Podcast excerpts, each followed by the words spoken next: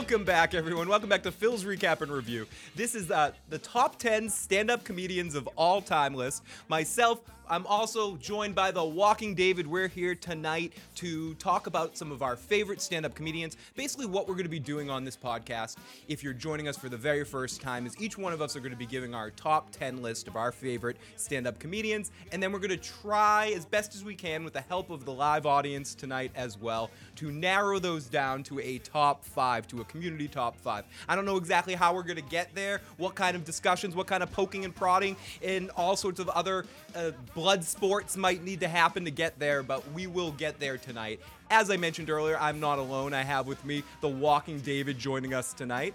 And also, Hello. hello, Walking David. And also, throughout the evening, we might have some members of the live motherfucking chat joining us as well. Now, unlike some other stuff that we do in the channel, which, you know, when, when someone says, oh, this show is good, this show is bad, we we hold some weight. You know, our opinion fucking matters. No, it doesn't matter. But Yeah, you fucks. you fucks, our opinion matter. You listen to us. What we say counts, dudes. But in, in this situation, this is one of those cases where my list is probably going to be very different than David's list and it's going to be very different than you guys. I always say this about comedy, but stand up comedy, even more so, is completely subjective. Someone might completely find we have Ian in the live chat saying uh, Carrot Top's his number one or number 10, whatever. We, we can't argue. Well, that's just wrong. But if, but if something other than Carrot Top, we couldn't argue with you if you said you liked X stand up comedian and we liked Y. So uh, it's gonna be it's gonna be an interesting evening. David, welcome to the party tonight. It's it's good to have you. Th- thank you for having me. I think this is going to be just what I needed. It's gonna be a very serious po- podcast, David. The- I'm not planning on laughing at all. There's no fucking jokes. There's no laughing. I don't want any. This is deadly serious. We yeah, ser- like Phil, calm down Um, because I'm- this you're okay, you're way to- too I hyper to. for how right. serious this is. You're right. You're right. I need to. I need to. I need to get my serious hat on. I need to. You know, I, I, I was gonna bring a candle in here. See, Yep. It's it's we we need to play we need to play music that that benefits this uh this kind of mood that we're trying to set tonight. So this should be the song.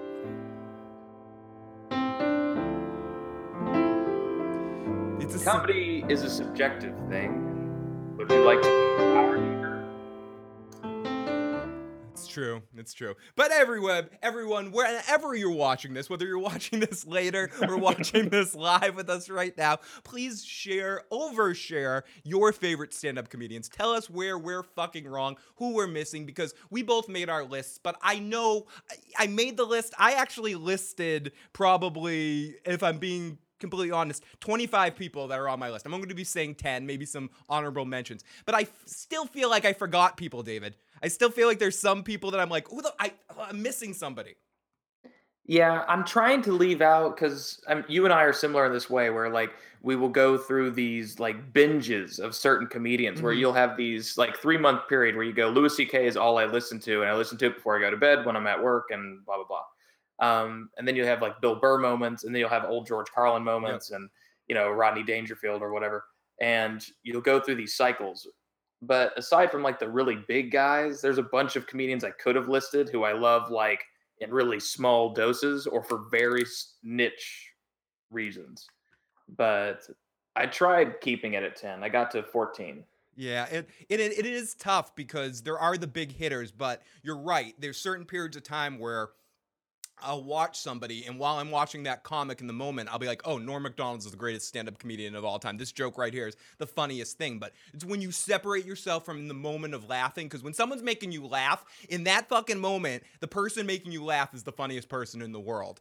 And if they're really making you laugh, you don't start judging it. Oh, this guy's funnier than this. You know, this is really funny, but that time uh, Dana Carvey made me laugh even harder. It's it's hard to judge comedy like that. Whereas in drama, you're like, oh, I watched this, but this show is even better. Well, that's not The Sopranos. That's not what Oz did. That's not what this show did. With comedy, it's a little, at least for me, it's a little different. So it was an interesting experiment going into this and trying to rank stand up comedians and really think about it. I- I'm pretty confident about the top of my list, but I'd say five through 10 probably could be, five through 20 could be interchangeable at different points in time where I enjoyed certain people. Yeah, I'm I'm glad you said that because that's kind of the same way I feel. And I have some. There's one that I know that you won't even have on your list. Like the, the odds of anybody having him on their list right now would be insane. But uh, and a couple of them are kind of on the border where I'm not sure if they really count under like what this particular stream is Yep. supposed to be about. But I, I, listen to them anyway, and I'll see if I can make a case for it. But I had a couple of those too, a couple people that I wanted to mention, and then upon more research, they were more part of a comedy team, which I think would be a better podcast for a different night where we were talking about best comedy teams.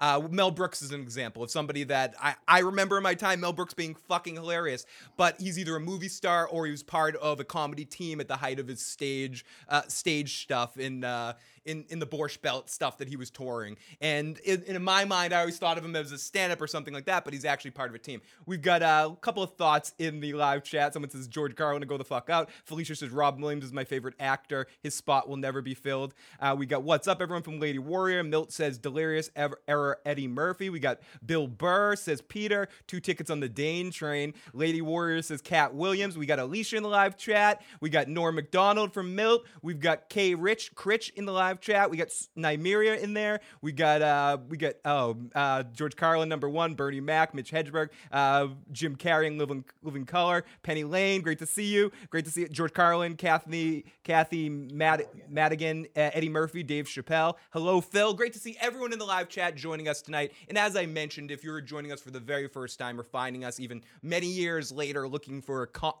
comics comedian discussion, I'll try to say that again. We're joined by a live motherfucking chat that we're sharing their thoughts, and they're gonna help us come up with this top five list. But please, whenever you're watching this, pop on in the comment section below and give your top 10 list or top five list, or and again, tell us where we were wrong. So, David, is it enough foreplay? Should we should we get into our list and start talking comics? yeah, let's do it. Okay, so so let me uh since we don't have it, since we don't have the uh uh, there's no recap tonight, let's just play this. Lists! No, that doesn't quite have the same ring as recap on that song. It's lists. Yay, We should- lists. We should have played the WatchMojo theme song.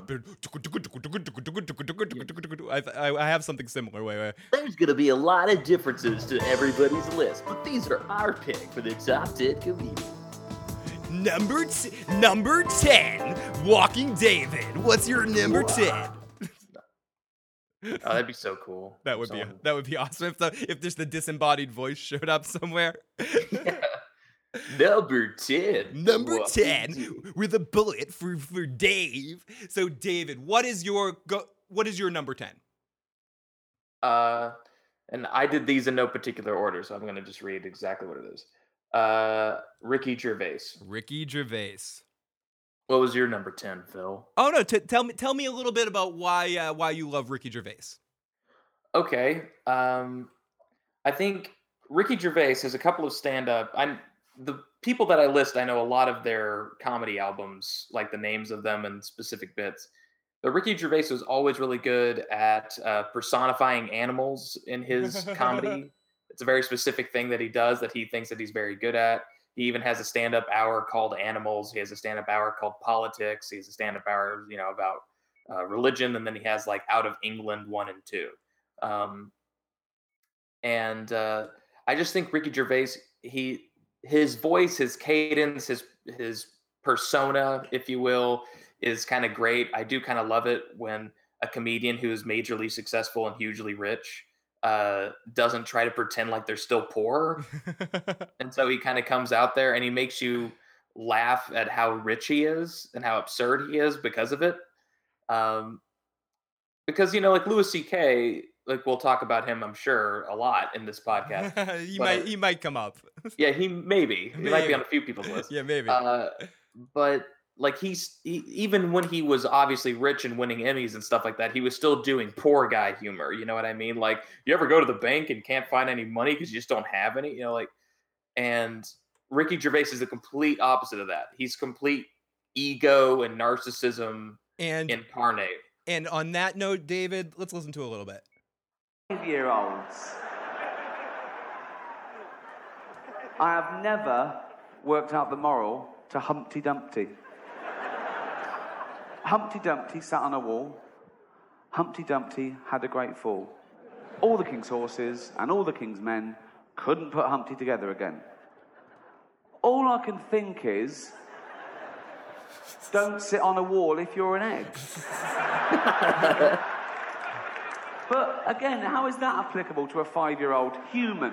I mean, you tell that to a group of five, five, oh, so don't sit on a wall if you're an egg. Oh, well, what do you mean if I'm an egg? I'm not an egg. Oh, oh, it doesn't make sense. If I'm, an, we're, none of us are eggs. If there was an egg there, it wouldn't make sense. Can you go to the egg, don't sit on a wall. You go, "I- I'm an egg. I can't eat. I've got nothing. I've got no ears, no eyes. I don't know what the fuck. What? Don't sit on a wall. I can't fucking hear. I don't. I don't. I've. See, the toughest part of this podcast is going to be able, be shutting off these clips of listening to these comics. I agree. Ricky Gervais was was where was he on my li- list? He And that's was- not even his funniest bit. I just No, want no, no. people to know if you're not familiar with him, that's far from his funniest and, stuff. and I got to be clear that the bits that I have of these comedians, I did not, I did not take the time to pluck the funniest bit. I just took, I just quickly grabbed a bit Yeah. here, a bit there from comedians, just kind of give you their cadence and stuff like that. But Rick, Ricky Gervais is definitely on my list. He's near my in my twenties, but he, but he is on there. Fucking hilarious. To get to my number ten, and we'll we'll get more into uh, like where these people fit in top fives and stuff, and break these people down a little bit more as we go on. But that is uh, uh, Jay Madden says I've never heard Gervais until Grand Theft Auto 4. Mitch Hedberg, uh, Jay Madden loves Eddie Izzard. Uh, Penny Lane says someone that I might mention a little bit later. Little spoiler alert to my list. Uh, so, but number 10 on my list. Let me get let me get the uh, let me get the audio synced up here.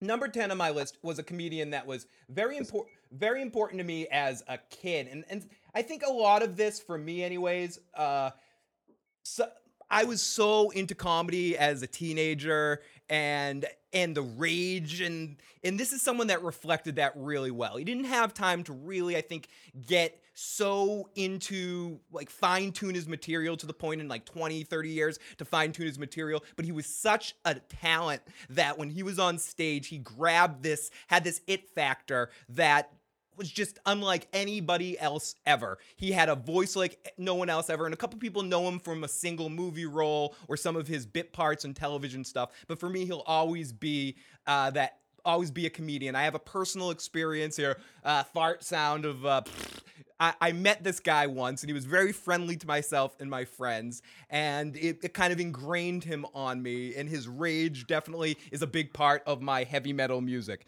And I am, of course, talking about Sam Kinison. And let's listen to a little bit of Sam. Oh, I'm Mr. Nice Guy. I'm buying this fucking bullshit. It's gonna be the same as it ever was. Yeah. She forgave me. Yeah, I'm in New York. I gotta fly back to LA. I can just now talk about this. I'm flying. This was two years ago. Oh, I remember the fucking day. I'm flying back from New York. It's two years ago. I did drugs then. Oh, oh, oh, they see through me. They see through. me. All right, so, so I'm flying from New York. I'm trying to relax myself because I know it's going to be five and a half hours drive flight, you know. So I'm high and shit. You know, smoked a couple of joints. I'm seeing Aztec temples and shit, you know. I'm Seeing Aztec temples. I'm, I'm wandering around the, the Newark airport going, Where, where's gate 56? Want me to gate 56?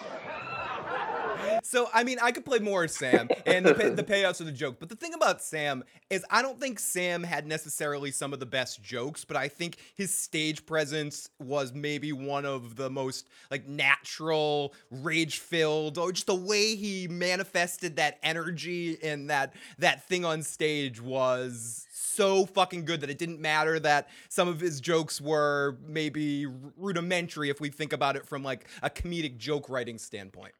Yeah, well, and I think a lot of that do, and a lot of people have said this, other comedians, is because he used to be a preacher, um, and so he had a lot of that. And then when he stopped preaching, and he was able, and he did, you know, rock music and everything, he just like brought all that into it. So it's imagine like if, you know, Gene Simmons became a stand-up comedian Yeah. at some point, like how insane that show would be. I mean, I guarantee you half his jokes would be like about his tongue.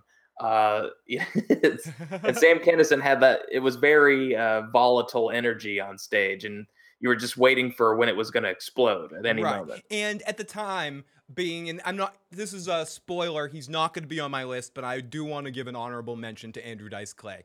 And of, of creating a character or something like that. But Andrew uh, Goldstein, uh, whatever, Silverstein, whatever his name is, is not that character. This is Sam. And him and Sam had this like fake battle during that period of time. They had a Sega Genesis Super Nintendo battle thing going on during the heights of their career. It's like, are you a Team Sam or you're team, team Dice or some shit like that? And it was uh, Sam is this guy. This is this is Sam Kinison, a crazed fucking a crazy fucking banshee uh ex preacher, cocaine addict freak. And Dice is a guy like formulating a, a personality. It reminds me of this time on a Stern interview where they had Marilyn Manson and Ozzy. And Stern was like, which one of you guys is the real freak? And Marilyn Manson's like, technically, the intellectual stimulation of the negative power is 33. And that calculated my character's depth. And Ozzy's like, nah, you fucking blah, blah. And you're like, okay, one's really fucked up. One cultivated a character here. And, and Sam is the real deal. And he, he, he is the ultimate shot, whatever you want to call that kind of co- comedian. That uh, I think I think he's one of the best. So so uh, so David, who is your number nine? Uh, David Cross. David Cross. I love David Cross. Tell me a little bit about what you like about Mr. Show's David Cross.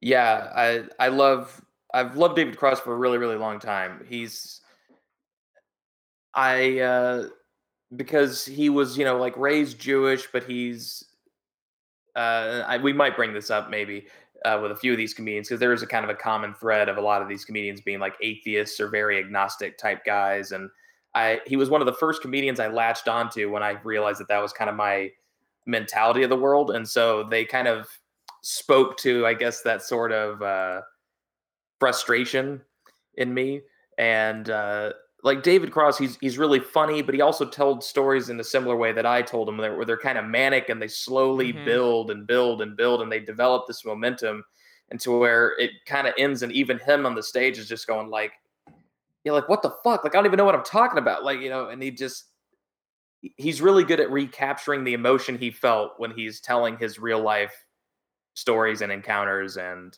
I'm not giving a great answer for him, but I no, do no, have a lot of reasons. It's it's, it's tough. David no, it's Cross. it's tough. I love David Cross too. I don't always think about him as a stand-up. I think because I've seen him and been exposed to him more in things like Arrested Development and Mr. Show. But it, it's it's hard to encom- encompass or encapsulate how much at the beginning of Mr. Show, like like now, Bob Odenkirk is amazing, and you know him from Better Call Saul. You know, like Bob Odenkirk's maybe one of the funniest guys behind the scenes in show mm-hmm. business. But at the time when Mr. Show was out, like Dave Cro- Dave Cross was the star. David Cross was so like right now when they got back and they did the Bob and Dave thing, it was like it was Bob was the bigger, you know, Bob was the bigger star. But at but at the time, I mean, Mr. Show was equal parts with them. But I just mean David Cross had such a like a light on him. You know, he showed up in a Man in Black movie. I mean, he was he was the he was the thing, but his stand up wasn't something I was very exposed to. That's why he probably isn't on my list. But I love David Cross, and let's listen to a bit of him. And then Jesus answered him, and Jesus said, "Well, my son." That is when I was helping one of the other five billion people on the planet. Selfish fuck. Come on. You were walking back to your Malibu beach colony home and you stubbed your toe on some driftwood. It's not a fucking emergency, all right? There's other people with real problems. you know, I, I think that uh, I think that people give Jesus uh, way more credit than he deserves. But I could play more more Dave Cross. Dave Cross is a very funny stand-up comic. Definitely check out more of him if you haven't already. So uh, let let's get to my uh, number number or wait number nine. My number nine, this is a tough one for me because let's go to the live chat. Very good choices. Jay Madden, some of a bitch ran ran out of Heineken. Got to drink Bud now. Lisa Lampanelli is funny as funny as hell. Love the crude comedy, says Petty Lane. David Cross had a Grand Theft Auto ties as well. We've got a couple of Grand Theft auto ties. John Cleese, George Carlin, number one. Someone I also heard someone mention Jackie Gleason as being hilariously funny. I agree as well. The Kris Kross will make you jump, jump. Okay, my number nine. this is somebody when at, I think at a point in time I probably would have called him my favorite comic of all of all time. There was he was the biggest thing in the world. I started off or the first time I saw him was on Saturday Night Live and and then seeing him do stand up, I felt like that was I've never seen someone as good doing something as him doing that. And then he eventually became an or ultimately became an actor, a comedy actor, did some crude movies that were very funny, and then did became a more wannabe serious actor. Then he picked up a transsexual or something like that, and to protect his it, protect his whole uh, image, so he decided not to be crude anymore or something like that. But at a point in time. Th- no one could say the word motherfucker for me like this guy. He has two of maybe the funniest stand-up comedy hours ever or uh, movies ever made and like it's it's hard to really tell people that know him from other generations how fucking funny this guy really fucking was and it's hard for me to have him even this low on my list but there's no way I'm doing a top 10 without this fucking guy They have the ice cream man around here. They have Mr. Softy ice cream. Remember when the ice cream man used to come to town when you was little? And no matter what you was doing, you would stop and lose your fucking mind? There's something about the ice cream truck that make kids lose it. And they can hear that shit from 10 blocks away. They don't hear their mother calling them, but they hear that motherfucking ice cream truck. And no matter what was going on, the ice cream man came and stopped. You be getting some marbles and shit, and you hear. Ice cream! Ice cream! The ice cream man is coming! The ice cream man is coming! Mom! Mom! Throw down some money! The ice cream man is coming! Then your mother come to the window and change. She's saying, "Get your father toasted almond bar, and get your brother icy, and get yourself vanilla cone, and bring back my change." And you catch all that shit and run down the street, top speed, chasing the ice cream truck. Ice cream! Ice cream man always drove extra block though, and I know he's seen us and shit. But I think he just be in the car with his friends saying, "Watch me make how fast I make these motherfuckers run." you be behind him doing 50, going, ice cream! You stop, you be all went out of say, "Uh, ice cream man, ice cream man. Uh, Breaking can I have it? news, buckwheat has been shot. put some off my father, and give me this ice over here, and vanilla cone. Thank you, ice cream man. Thank you, ice cream man. Thank you, you get your ice See, cream. I get this is tough. I'm, I have to play the whole clip of this because I have to get to the song at the end. And I just want to say one quick thing about Eddie Murphy. And as we listen to this, because Eddie Murphy is an excellent actor.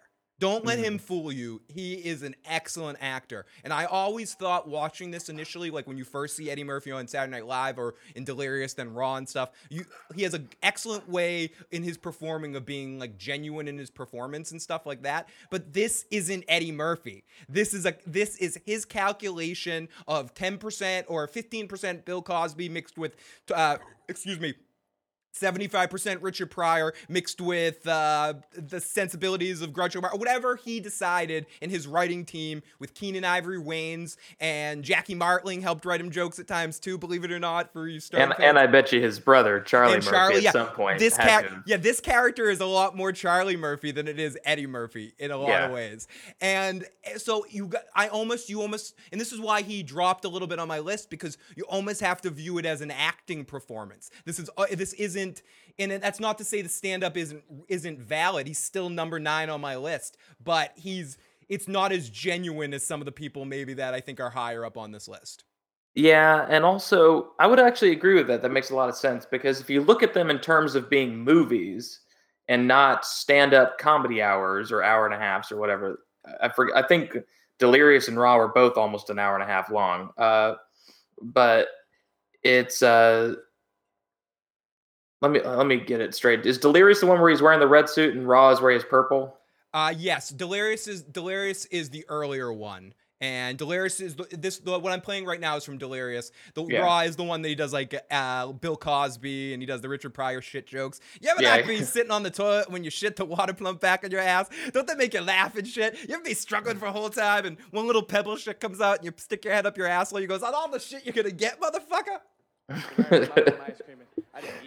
Right, my- my ice cream and- I didn't eat it. That's the thing. For Uh, he's if you look at it in terms of like it being an acting performance, that makes a lot of sense because Eddie Murphy only did like the two huge Yep. comedy hours, and then he didn't do it anymore. Yeah, he completely he would, quit. he would do open like he would go and do surprise comedy shows for small groups of people and stuff at like the comedy store or the improv or whatever but he he like stopped doing it he stopped on such a high it would be like louis ck stopping after his special shameless And you know like spoiler alert, number 11 on my list is Steve Martin. He did something similar and they both did it for Steve Martin did it more calculating. Eddie Murphy did it because it if anyone wants to get a little insight on Eddie Murphy, I, I suggest watching the Inside the Actors Studio. He gets asked pointed questions about this stuff and a couple of other interviews he did. The stand-up comedy, I think, was always a means to an end for him. It was something like, "Oh, I can do it, so I'm gonna. It's gonna get me to that point." And he didn't want to put the hard work in. He didn't want to go to clubs like someone like Chris Rock, who may or may not be on my list higher. Uh, still goes to clubs and like works out material over and over again. Will bomb on stage and like and not be afraid to go out there and do shit material and get booed sometimes. Eddie murphy at a certain point in time and this is in own words i didn't i didn't have the fucking drive for it. I did i can make a movie or go out on the road and fucking tour. I'm gonna make a fucking movie. And so Yeah. so like that's just his philosophy for it. He he didn't eat, breathe, and live stand up in the way. He's just someone that happened to be magic on that stage for me when he decided to do it. But he but that's never what I think he really wanted to do. He wanted to be a star. And whatever made him a star, that was that was important. It wasn't someone like Robin Williams, who may be on this list somewhere, always had to go back to stand up no matter how many movies he made because he loved stand up. He loved talking to people. I don't think Eddie Murphy loved it like that. Yeah i would agree and also if you look at eddie murphy's career the fact that he had that one song that was a hit. Yeah, my girl likes to party all the time. party all the time yeah okay so i couldn't remember but so he had the two stand-up specials the uh the the hit song on the radio but he didn't make an album or anything. He uh at least i don't believe he did. He did sketch comedy and then when he finally got into doing like beverly hills cop and like trading places and stuff like that some amazing movies like some of the funniest fucking movies where he really got to transfer that cadence over to being a real performer uh he he played all of his strengths. Like I guarantee you, probably was like some people came up like marketing execs and go, "Listen, you know, right now we could sell a million copies of a of a song if you made a song. You Yep. just got to write you a hit song and we'll get it for you." And are you down to do that? And he- I'm sure he probably did it. And he did a lot of singing. He did the Stevie Wonder stuff, and and, and Oh, he's, right. Yeah, and he he also sang uh, uh, some reggae stuff and some Michael Jackson stuff and some of his stand-up bits. And he did this too well. I want some ice. I have some ice cream. I have some ice cream. I have some ice cream. And I'm gonna eat it all. I'm gonna eat it all.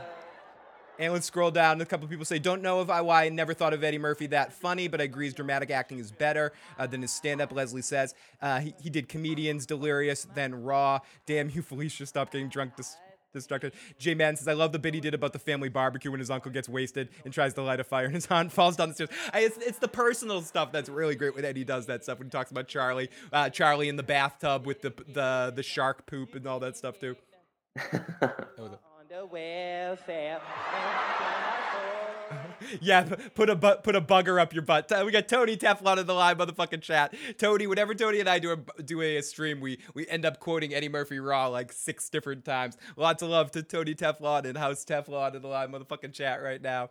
hey boy, like the way you look at them jeans. Yeah, yeah, yeah. Hey, hey Norton. Oh no, the Mr. T stuff is fucking great. Yeah, you bet you better better not mess around and clinch up my butt cheeks, rip your dick off. Okay, so David, moving on to number eight. What? Who is your number eight? Uh, I have listed Brian Regan. Brian Regan. Okay, I, this is one I'm not familiar with. Tell me about L- Brian Regan while I pull up a clip. Uh, if you're gonna pull up a clip, I would uh, pull up the Brian Regan going to the hospital Uh, and uh, Yep. Okay. what's what's great about Brian Regan is people will equate him a lot to a Jerry Seinfeld type, where he's very clean. Oh, okay, I know He's this guy. all for the you know for the whole family, but that's not even it. It's the fact that he is such an amazing onstage presence, and he's so goofy and wacky. It, he makes me get like this childlike giddiness when I watch him, unlike any of the others. Because a lot of the other comedians on these lists are very cynical, and he kind of has like almost this boyish charm to his old man humor, and I just think it's great. I would almost equate it to like if you had a clown at your birthday party. he's kind of he's kind of a clown, a clown without makeup. So let's listen to a few seconds of Brian Regan.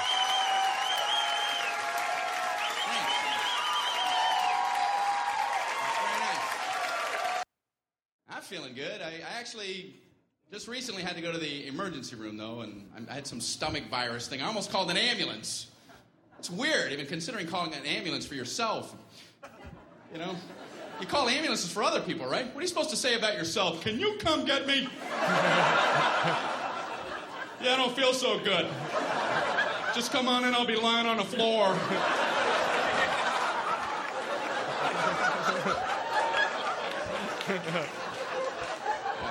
Just looking at the phone going, I don't know how to do this. I don't know what to do. It was at night, so I drove myself to the emergency room. That's a nice, relaxing drive. I'll be right back, David. No, after you. Merge, everybody, merge. I'm only imploding.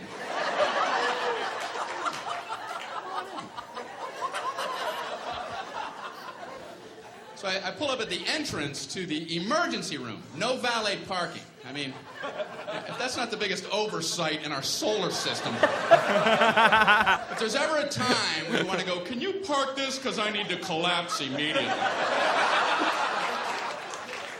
But no, I'm circling around a parking lot. Can I park there? I think I'm gonna die. I'm dying too. Okay, go ahead. Yeah, I'll go up a couple levels. That's some funny fucking shit. I'm definitely gonna have to check out more of him in the future. Oh, dude, I'll I'll say this: if you haven't seen Brian Regan, for people in the chat or Phil, uh, he has one called uh, "Standing Up," uh, where he's on kind of an orange, uh, like there's like orange curtains behind him. It's orangely lit. Then he has one at the Improv. That's probably one of the funniest ones, and I think that's called uh, "I Walk Walked on the Moon." I walked on the moon. And then there's one called "The Epitome of Hyperbole," or for the people who have seen that special, the epitome of hyperbole. uh, and uh, it he's he's just great. He's an awesome comedian. I think everybody would love him. Awesome. Gr- great pick, David. Uh, Jay Madden says, great pick. Tony says, he said, put a tin can in your butt, put a little man up your butt, put a TV in your butt, put a Christmas tree up your butt. Uh, fuck it. Yeah, I would take half your shit, Penny Lane. Uh, then I get, then I turned a picture of Johnny. Uh, and Johnny's like, wife takes half of Johnny's money. Johnny's worth 150 million dollars. 150 million dollars. If someone, if you had three dollars and someone took a buck fifty, that would be a lot. I'm, I'm, I'm, fucking it up. Uh, but anyways, uh, he's my number three. Eddie Murphy's my number one. Says Teflon. God damn it! Every time I take a sip or drag of something, the funniest thing happens, and I choke my drink. Um, Eddie, Eddie at a point in time is my number one. It's tough. I, if I was doing best, my favorite stand-up specials, I think Raw and Delirious would probably be maybe in, in my top five. It, it would be it would be difficult. So, but uh, but Eddie's coming in at number nine for me, number eight for Brian Regan, and number uh, for for David. And my here we go to my number eight, and this is one I'm gonna play this whole clip because this is somebody that I must admit she she stole a spot because initially I was collecting clips of people to like to, to have on a list, but listening back to them, like I laughed so much and I could not shut off this clip that she earned a higher spot on the list than uh, she she ended up replacing uh, Sam Kinison went down to 10 and she was originally at 10 and she moved her way up to 8. So fucking I still miss her because literally this person did not give a flying fuck. Dealt with some severe tragedy in her life, like severe. Her fucking husband, who was everything to her, died like in a very horrible way. She disfigured her face in a really horrible way. No, uh, but but she, to me, like one of the most naturally funny people ever to walk, and on top of that, an excellent stand-up comedy person. I know person. who it is now. Okay, yeah, sorry, I was trying to. No, that's keep- okay. And this is my and this is my pick right here. This should be my pick right here. Total stranger told me to suck up. Oh no! Whoops! Whoops! Wrong one. Whoa. Wait, wait, wait, wait, wait, wait, wait. That's that's uh, wrong person there. I guess my numbers are That's wrong. That's also my favorite female comedian. Yeah, I, lo- I love that guy. Ah, Mr. Nice Guy. Oh, what, what the, what the fuck? Um, is my my my numbers are all off now? I'm, if I sound discombobulated, I really did fly from London, and uh, I- and, uh, and it wasn't like a happy time. So excuse me, because I had to. I uh, was over there. I was performing, but I Joan also Rivers. cremated my mother-in-law, and it was oh to cremate your mother-in-law. My, you don't know. You should never know this. And uh, I was flying, and I took the you know the plane directly Montreal, London, London, Montreal, and I'm flying back. I thought I should have waited till she was dead, and I was. Just, but you know. She was, she was always saying, I want to be cremated, I want to be cremated, and I had the time between rehearsal and time management. Am I wrong? And right away, I'm not dead. I'm, oh, shut up. It's not always about you, you damn bitch. I'm not dead. I'm not dead. whiners, always whiners. And, and she, but always a whiner. Once a whiner, always a whiner. Uh, all her life, why? Oh, you're standing on my windpipe. It was always about her. It was like. I don't want the radio in the tub with me. Always, always. And she was getting old, and I cremated her. And, uh, and that's so terrible. You never buy me anything. Well, I bought her an urn. I mean, it, it's it's it's because we're all getting older. I don't care. You're all sitting here. It's a very young crowd. No, she's talking about death. Let me tell you something. It happens. To every, we all go through the same thing. At 40. You begin to lose your eyesight. I don't care who you are. You can't read the birthday card. At 50, the memory starts to go, oh, let's go see that movie. Oh, you know the one. Oh, you know what I'm at, at 60, you start to fart. You just fart, fart, fart, fart, fart. Yes. And at 70, you lose your sense of smell. So between 60 and 70, it is a terrible time. It- oh. You just fart? How old are you? Because I smell you. So I. I my, my daughter Melissa will not get in a car with me unless she puts a canary in first. I, it's just. You fart! I have to put on my dress, I have little, what do you call it? Um, um, uh, weights. Otherwise, I would look like Marilyn Monroe. I mean, it's just. I wanted to skip ahead a little bit because I want to hear the end of this joke too. But Joan just didn't give a flying fuck. Tony mentioned in the live chat she got screwed over the network because of this problem she had with Johnny Carson and and she took a show without asking his permission and he sort of had this very ironclad sort of situation where uh, she was his guest host and the, the dare go against him without asking permission. He sort of blackballed her in the industry and she was out of it for a while and like and a lot of fucking shit happened and but i seriously think she is one of the funniest people ever to walk this fucking earth and it's it's really sad the way she way she went out because i think joan is just one of those people that cuts tension in a room because she doesn't care who she offends. And she won't she literally holds nothing back and does it in this very char- for me anyways a very charming way that that almost no one else can do that no one else has ever been able to do except for maybe someone like Don Rickles or something like that and just like cut people down and like and you're almost thankful for it or something. Like I'd love Joan Rivers to rag on me. I'd be like oh look at the big hair. He looks like a hairball. What would you would Chewbacca cough you out Phil or something? Like or, like whatever. The only thing that happens is when you get married, you start to get older and the body drops. Bodies drop. That's another thing. But look at this. Uh, If I were not wearing a bra, it- without a bra, I get up in the morning. This is how I walk to the bathroom. It's just. it's it's t- it's tough to it's tough for me. I mean, I, I could play more. She does something. She ends up going there where she starts talking about males' balls rolling on the floor and stuff like that. So Joan Rivers, if you haven't gone back and watched some of her classic stand up, I do recommend. She's a fucking hilarious. She's one of my hilarious, one of the most hilarious people, and my number eight. Uh, David, what is your number seven? Okay, now this one is a bit of an odd one, but I, it's probably because I was watching some of his stuff the other day, and like I said, I'm a very you know in the moment. This guy's making me crack up. Yep. Um, he also was on SNL. he did do a little bit of stand up, but he's more known for his uh, comedic roles in in movies and stuff like that, and some dramatic stuff. Uh, and I love his impressions. He was the only reason I watched SNL for like years. Is uh, Bill Hader? Bill Hader, ex- interesting pick. Bill Hader, and let me try to find some Bill Hader stand up here for you. And and uh, Bill, I, am not sure if I've ever ever heard him uh, do stand up, but I do find Bill And- Hader very funny.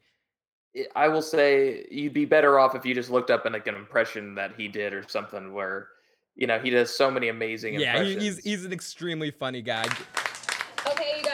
Okay, you guys. Let's say. he's he's not. I'll say this: he's not in my top seven comedians. I was just having a hard time thinking of them in order, and so they're all kind of over the place. Mhm. Like, like we're talking about. Everyone's talking about Dave Chappelle. I have him listed as number eleven. That's not because it's in order. Right. No, That's I, just- I, I, I definitely, I definitely hear you. So let's listen to a few seconds of Bill Hader.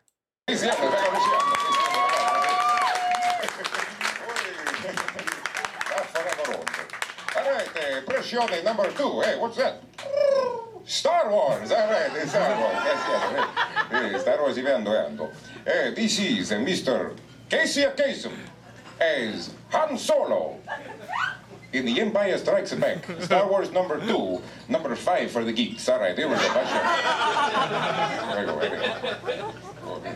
Oh, he also made the sounds for BB-8, says Nick Kurtz. Bill Connolly is hilarious. Uh, I'll change Redd Foxx with Chris Rock. Bill Hicks uh, says Tony. This is known. Great fucking, great fucking action going on as always in the live motherfucking chat. Again, huge love to Tony, to Felicia, to KC, to Broke, to Nick, to Penny Lane, to Jay Madden. Everybody, wash your fucking ass. I love Redd Foxx. He, he isn't in my top 10, but he is. Uh, he's like number 17 for me or something like that. Love fucking Redd Foxx. Just loved you. I know. it's more of a visual gag. I'm not gonna play much more Well, of, like, but, he- but he's I- he's. that's fucking what I was trying to say is that that's obviously it's a character that he did in his stand up, but his he did like a couple years of stand up. That's it. He never he never did a big special. He, you never would have seen one of his stand up bits really if you were like a fan of his even. But it got him noticed by Megan Mullally, who's also from Oklahoma. Bill Hader's from Tulsa, Oklahoma, uh, my home state, and he uh, was noticed by Megan Mullally. She mentioned his name to Lorne Michaels. He came in and get this, he didn't even do impressions when he auditioned for SNL. They, they, I think he did that character that he was doing right there, the Italian guy pretending to do stand up. Yeah. but uh, then he just trained himself to do impressions like in his mid 30s and was like one of the best impressionists I've ever seen. So Yeah, and uh, the first time I ever saw him was in Superbad, and then he just started showing up everywhere. He had a very interesting in career in the way he came in later in life and really broke through, and uh, and awesome for him and great pick. For me, number seven on my list is somebody that when he's doing stand up, excuse me for one second while I let my pussy out of the room. I have to let the pussy out. Get out of there. Get out of the room, pussy. I just want to tell people that I'm really sorry that I didn't put my list in order because it kind of bothers me that I put Bill Hader Let's go to as the number seven. My number seven on my list is probably the guy that when he's doing stand up, I talk about this a lot. or I said this uh, with a couple people, but when this guy's doing stand up and he's on his game, his specials are fucking amazing. And I think everybody's eyes are on him. He's almost like a prophet when he talks because I think his perspective is one of the most. I just love his perspective and I love listening to him talk. I love listening to him bitch. I also think he has one of the funniest comedy voices ever. And he's somebody that exploded out of nowhere because when I first saw him, he also was on Saturday Night Live, but he wasn't really awesome on Saturday Night Live. And when I used to see him, he also was a couple bit parts in some serious movies here and there and some funny movies and stuff. And he's an awful actor, like awful actor. Eh, But then he just sort of showed up, similar to Louis C.K., where I remembered Louis C.K. in his first uh, first setup when he was more of like the surrealist comic and was very regimented and stuff like that. And then Louis C.K. just shows up out of nowhere and blows you out of the fucking water of of what he is, learns the tricks that he's known. This guy blew me out of the water the first time I saw one of his big specials. Like, and when watching it, he is the greatest stand-up comic of all time. He could be number one as easy as he is seven for me. but he is number seven on my list, and it is this man right here. Hopefully, my numbers are right, and this is actually him. It's gonna be someone else. It's definitely gonna be someone else. But number four on, I mean, not number four. Number seven on my list is. Oh, but fucking a, fucking a. Technology is not my friend tonight. Number number four, seven on my list is. career. It's not really a job. This is my career. You know, some people have jobs. Chris Rock. Some people have careers. Some of y'all, y'all in the audience, some of y'all got jobs. Some of you have careers. Now, the people in the audience with careers need to learn to shut the fuck up when you're around people with jobs. They don't want to hear your career bullshit. Keep that shit to yourself. Okay? Don't let your happiness make somebody sad. Because that's what it does. Nah, nah, man. But I, I used to work, I used to have a job. I used to work at uh, Red Lobster. I used to work at Red Lobster and on Queens Boulevard. A, I was, um, oh, I served you. Good, good. Uh, no, no, I was a, I was, I was a dishwasher. Used to scrape shrimp in the garbage cans and then load up the dishwasher, man. And that was my real job. I never got a raise. I never got a promotion. They kept me in the back. They kept me back there because I had really fucked up teeth. And they didn't want people to think that shrimp fucked up your teeth. and that's what they do at restaurants. They put the ugliest people in the back. So if you don't like the people in the front, you don't want to see the people in the back. And that was my real job. I, was, I wasn't working my way through school. I wasn't working my way and telling jokes. That was my life. 1989, I was scraping shrimp, okay? And people go, Chris, how'd you end up like that? How the fuck did that happen to you? Minimum wage job? I'll tell you exactly how that happened to me. I dropped out of school in the 10th grade. Dropped out in the 10th grade, which is the dumbest thing you could ever fucking do. You know why? Because when you drop out in the 10th grade, really might as well have dropped out in the second grade. Why? Because you qualified for the exact same. Seriously, when Chris Rock is talking, he's the greatest stand-up comedian of all time. And I'm not gonna say that about other people on my list above me. Like when he's in the midst of his stuff, like Tony's like, seven, are you sure seven? I, I feel kind of bad putting him at seven. I also feel weird putting Chris Rock ahead of Eddie Murphy, but I feel like this is Chris Rock. He's so genuine. He's such a like when he lets this out, he's such a soft-spoken guy in real life. You see him in interviews, you hear him in like the uh, interview with Howard Stern or Marc Maron or whatever, where you really get to hear him breaking down. He's such this like well thought, like thought out individual and stuff like that. But when he goes on stage, it's like he turns the hat around, he turns into this amazing fucking rock star and he just kills it for me and and I laugh like no one no one's fucking business. So fucking amen to Chris Rock.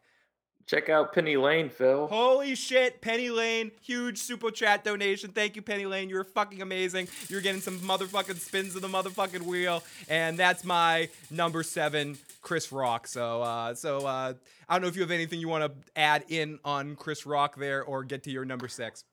Oh, uh, I I do love Chris Rock. Uh, his his special, uh, bigger and blacker is is probably I think one of my favorite specials ever because he's like an all black leather, and he did that special so many times. There's even like a documentary about it where I think they chopped it up and they showed him do this live performance in like purple velvet, black leather, blue velvet suits and stuff like that. And he did it the same way every time. And he just had such a, I mean, Chris Rock is notorious, um, even amongst comedians, as being one of the hardest workers out there. He'll Yeah. do like over 200 days of touring a year. And that's like more than what most people do their fucking jobs. And He lives, he lives, he eats, he breathes it. Similar to who isn't on my top ten list, but I gotta give him respect. He's in the he's in the list. Someone like Jerry Seinfeld, who's actually one of his best friends.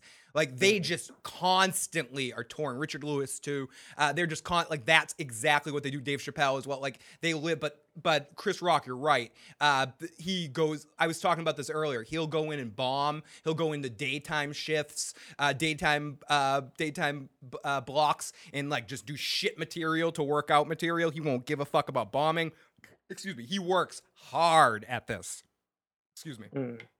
He he really does, and uh, and his teeth are no longer fucked up, you guys. So He actually you know, jo- he actually he would, he would be working in the front of that Red Lobster right now. He actually he gets into that a big time. But yes, that Chris Rock is my number seven and could be number one. I got uh what did I get? I got uh it's a, it's a Joe one, so I gotta spin this again. So I'm just gonna keep spinning till I have to down my beer, Penny Lane. Thank you so much for the super chat donation. You are amazing. Keeping it fuck keeping me going. What is it? Uh fucking no trumpet trumpeter ocarina fun. So I have to do a little uh We should play the song Penny Lane, like at least a little bit of it, like at least the trumpet part. Bum, ba, ba, ba, ba, ba, ba, ba. Penny Lane. Is in my is in my He did it, and, and that's what's interesting. He he'll even say, "I was copying Eddie Murphy." Chris Rock said at some point in time. I love when, uh, oh God, I fucking Eddie Murphy. The funniest thing Eddie Murphy did in recent years was the, I think it's the first Nutty Professor, the stand-up comedy routine with where uh, Dave Chappelle, where he like dresses down Dave Chappelle when he walks into the club and as uh, Buddy Love for the first time. God, oh fucking. But uh, Chris Rock became his own thing. But if if I've heard him say, at first I just I wanted to be Eddie Murphy. That's what I wanted to do. I woke up in the morning. I said, how can I be Eddie Murphy? And that's that at least inspired him in that sense in the way that David Letterman wanted to be Johnny Carson and he became his own thing and was his own thing Chris Rock Chris Rock to Eddie Murphy is David Letterman to Johnny Carson they they were so inspired everything they did in some sense was to to emulate that person that they idolized and Eddie you could say Eddie Murphy was like that with Richard Pryor and Bill Cosby and it was like the trickle down effect and all of that stuff so anyway And to, to touch on this, that what you're saying is uh, sort of like emulation. Is even George Carlin was saying he's like, go ahead and absolutely copy the people that you admire, but he's like because you'll never be them anyway. Mm-hmm. You'll, said only, you'll only you'll- be yourself doing it. Yeah, you'll your true self will eventually come through. So it's like, yeah, you might start off kind of doing that, and a lot of comedians, as someone who's done stand up, they start off with every comedian when I was first doing it was go ahead. oh no, no, no, keep getting no, you go. I just I saw you pull up this little flute. Was that a flute? Yeah, it's no Karina thing. But uh, Sorry, that's horrible. I, I think that means that we have to go to Mordor. yes, it does. Um, it, it means the orcs are coming, David. They're coming after us. Jazz, you play jazz flute? I played jazz flute a little bit. Penny Lane, another one. You get another one. Thank you so much for that super chat. You guys are amazing tonight. But uh, but David, what is your number six? In no particular order. Oh, uh, okay, you you I put Bo Burnham. Bo Burnham. Okay, I do, I am familiar with Bo Burnham. Was not on my list, but uh, tell me what you like about Bo Burnham while I bring up a bit. Well, I Bo Burnham is a notorious, uh, you know, musical comedian, uh, and that that's a rarity that I like that. But he has a very specific style. He's very doing comedy that makes fun of the structure of comedy, and uh, like it, I guess you would call it really meta or comedian's comedian.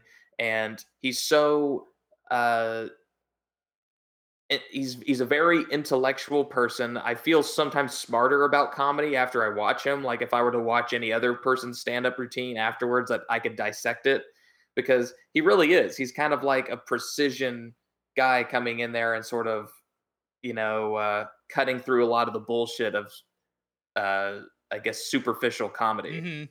And uh like if you think he's going to go one way he goes another way like he has a joke for example phil where he's like reading a book like and he's doing these really crazy wordsmith poems and he's reading the book and in the middle of it he just goes like the book is empty why am i lying to you and then he just puts the empty book on top of his head and then does the rest of the jokes That's funny. That he almost sounds like a musical Steven Wright the way you're describing. it. yeah uh, honestly a little bit of that there's also a british comedian who does a similar thing to him i can't remember that guy's name but uh yeah anyways go ahead play Oh, the uh, roll the Don- someone said Don Rickles at six. Don Rickles is, I think, he, he's definitely on my list somewhere. I'm not sure if he's in my top though. So let me play. Sorry. Man, if only I was anybody else at all. They like to kick you when times get rough, and you give your all. But it's not enough, and sticks and stones might break your bones, but words can break your heart. But if you don't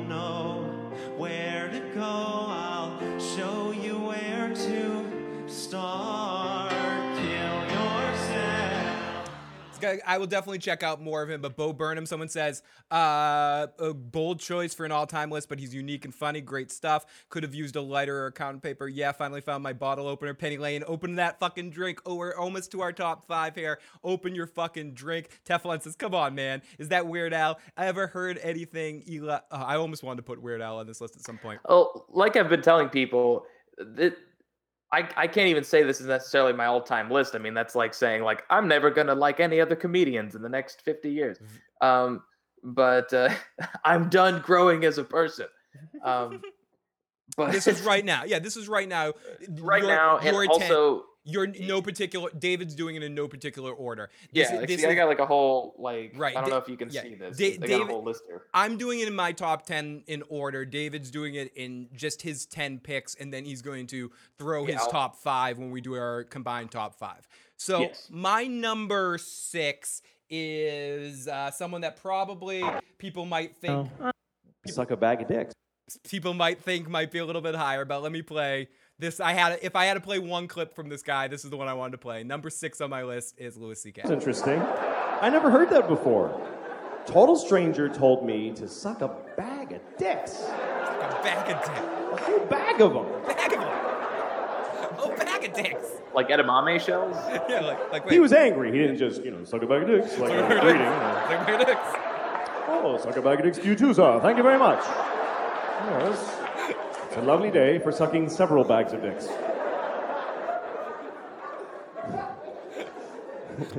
no, what happened was I, I cut him off in traffic. It was just one of those things where it just I had to get in, and no one was in my car to judge me, and I just fucking, you know, just decided he's not me, so I don't care what happens to him, and I just cut him off. It's just a shitty thing to do. And it was bad because he was coming fast because he didn't imagine in a million years someone could be that big of an asshole. And so when I did it, he had to slam on his brakes and his dog went poof in the windshield. It was really very bad. Very bad. We've got then this goes on. The- He, he takes that to the ultimate extent. The way, reason why Louis C.K. is so high on my list, I think he is fucking hilarious, and I think he is the amount of material that he writes. He is just prophet, pro, uh, prophetic or whatever you want to say. However that word, whatever word I'm trying to say that you know the word I'm trying to say. He has so many. He like he made this point to write a new hour of hilarious material every year for like four years and just kept going. Uh, do I would I and Tony was saying no way is funnier than Eddie Murphy and Madden agrees with that. Is Raw for me funnier than the funniest uh the funniest uh, Uh, Louis CK hour of comedy? For me it is personally, but as a collection of years of being a stand-up comedian, I I have to put Louis CK higher. He just he just has such a body of material. The way he writes a joke, the way he explodes a joke, the way he expands it is almost I think he's the spiritual successor in comedy right now to what Carlin was. He's he's And- as close to Carlin as we have right now in what he does. And Yeah. that's and that's why and Louis C.K. I, I am a huge fan. I've seen him live a bunch of times. Makes me laugh uh, a great deal. And uh, to only further your point home, Louis C.K. is pretty high up on my list. Uh, just because his name always comes to mind when I think of top comedians, I always put him in there right now because, um, for similar reasons to you, the guy when I first watched him would make me like, you know, like bust a gut, fucking laughing. You know, I know a lot of his stand-up specials by by heart and by like name, like he, you know, his uh, uh, Shameless, uh, which is the one big breakout one he did in 2006, the same year that Dane Cook did that uh, Vicious Circle one that went like double platinum or something. And uh, it's also the same, like the year after Lucky Louie ended. Lucky Louie, yeah. And so it was like a really big turnaround for him. And then he also had the the oh my god one. There was another. I know he has fucking other ones. I'm just blanking because I'm thinking too of too many other things. Uh, he had 2017 that he recently did, but he emulates George Carlin in the sense that he admired George Carlin for the fact that he would scrap his act every year. And so he made it a, a conscious effort to try to write a new hour of material every single year because CK even said like for the first 15 years of his stand-up career once he got a tight 10 which is like a really solid 10 minutes you do on a tonight show or something he did the same 10 minutes for like 15 years and he said I just hated my life I could think about my taxes and where I wanted to go on vacation while I was doing my jokes. I didn't even give a shit. And by forcing himself to write, to scrap all of his best stuff every single year, it actually made him a better comedian. It made him try harder. It made him come up with more relative stuff, and it made him more introspective and uh, a better comedian. Absolutely. So you Louis C.K.'s on your list. yes. So I we'll just take him off, uh, so you don't have to mention him again. We'll have him be your number five. We'll say Louis C.K. too, and let's play a little bit more Louis C.K. And the worst part is when you cut people off, they, they don't vanish. They're behind you now. So looking back and he's like, fucking us!" He's so mad.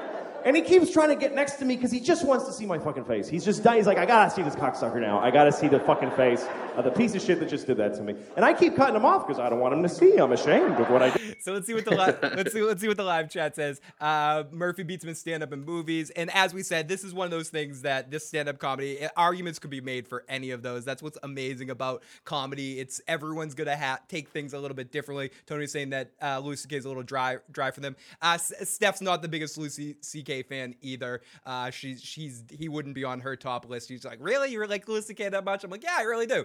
But uh, but CK is more like Paul. Mo- I I definitely see CK is a lot like Paul Mooney. The the way he the way he sounds out a joke, wordsmith, really breaking it down, going over and over again. Paul Mooney is uh where where is he? He's, he's number twenty seven on my list. I, lo- I love Paul Mooney back, especially in his prime. Paul Mooney Paul Mooney was fucking hilarious. I here's one thing. I'm sorry, but I have to dis. This is one thing I will say I disagree on. Is I think Paul Mooney is quite insufferable, and maybe that's just him as a person and not his comedy. The only comedy I'm familiar with him doing is I've seen like not to say that not all of his stuff is funny. I've seen like five Totally. 10 minute chunks of his stuff that I really enjoyed, but like I don't know. To me, he seems he makes race such a big issue in every single like interview that he does and any single sit down like discussion with other comedians that he does that I just can't stand it. It just kills me. But hey, he was great on uh, the Chappelle show. And let's go. Lady Warrior says, Yes, I drink wine every once in a while. We got Paul Mooney uh, as black guy bit on Chappelle show was great, says Lady Warrior. Uh, yeah, that's what Jane Madden says as well. Bill Burr, I think, from your neck of the woods. Tony says, I respect your opinion, but I have to disagree about uh, about the Eddie thing. Uh, or they're having the uh, the Eddie discussion in there. Saying what Eddie has done lately is asking what Prince, Elvis, MJ, the Beatles, Rolling Stones, Madonna have done lately. They cemented their place, and it's done, says Tony. Very good, very good point, Tony. About about uh, like when someone is a star, because I, I would go that too. When someone does something, because uh, no one tries to necessarily take away Steve Martin and what Steve Martin did in comedy because he decided to stop doing it. Uh, because he decided to go, I, I don't want to do it anymore. Everyone still goes, Steve Martin was the best comic in that era and what he was doing. And uh, I mean, even to the point where he's uh, number one, number 11 on my stuff. And Mooney did write a lot of Richard Pryor stuff for whatever it's worth. Uh, Oh, did he really? Yeah, he had a, he had a big part. He was a, he was a big writer for Pryor. Uh, I forgot about that, but good information there, Tony. So my number five to get into my number five list. Let's go to uh, number number five on this list. Let's see. Let's see if this is the right number. Uh, I, nothing else needs to be said, but but hear this guy's voice. What a night. What a bullshit artist, huh? Now, I'll tell you, I'm all right now, but last week I was a rough shape, you know? Uh, last week I made love to an inflatable girl. Now I got an inflatable guy looking for me. I tell you what, girls, I never had any luck. I'm not a sexy guy. My dog found out we look alike. He killed himself. Oh, I know I'm not sexy. In high school, I was voted most likely to masturbate. That's okay. Number me? one one liner. My wife, she didn't help either, my wife. She was afraid of the dark. She saw me naked. Now she's afraid of the light. well, my wife, I never get a break. We made a rule we only smoke after sex. I got the same pack now since 1975. and my wife, she's up to three packs a day. It's all right. Okay, that's all right, baby. All right, all right. That's okay. Look, are you kidding? My wife. Yeah, Phil, My Phil, wife- he just goes like, Yeah, my wife likes to talk after sex, so she called me from a motel room. And okay, what Rodney Dangerfield, a couple of people might think I have Rodney too high. I just think he's collectively one of the funniest people ever to walk the earth. Again, like um, similar to Joan Rivers, he didn't even need to uh, talk, or he, he didn't even need to. He didn't even need to. Didn't even matter what he said. He gets up there, and the way he looks is just funny. Rodney Dangerfield started off his career as a part of a comedy duo and failed. And then he wrote jokes for a lot of people. And he, he was the guy that was behind the scenes writing jokes for a whole generation of comics in around New York City that were working around that period of time. But he never performed. And then eventually he finally uh, pushed and, and tried one more time and, and ended up being Rodney, the Rodney that we knew and crafted his act. I know it's again rudimentary, these one liner jokes and stuff, but David said it during it. I think he's the best one liner c- comic. I think he is a comedian's comedian. If you asked a lot of comics who they thought the funniest guy in the world, most people would probably say Rodney Dangerfield. He just has, and he did so much for so many other comedians and bringing them up and discovering them and cared and went out of his way to just help people out. People Eddie Murphy, uh, fucking Sam Kinison, Joel Hodgson, uh, the Mystery Science Theater 3000 guy. Like uh, the, list goes on. Like everyone lo- like loved Rodney, and he just this is Rodney. He lived, breathed. He had a heart attack and st- like he got sick, similar to Pryor, who may or may not still be coming on my list like didn't care like after he got sick would like have a heart attack or have problems and Carlin too and have like health problems and then like leave the hospital and go right back up on stage and just be this funny fucking bastard. I was wondering. Yeah, he also was notorious in his old age. Like I think he died at like 86 or something like that. something something like that. And and he was in really bad health at the end, but he'd still just go out and slay people. He he would go out in a apparently naked but with just a bathrobe on. Yeah, he would go. Yeah, I heard that on Merit. Like I'm talking about that on.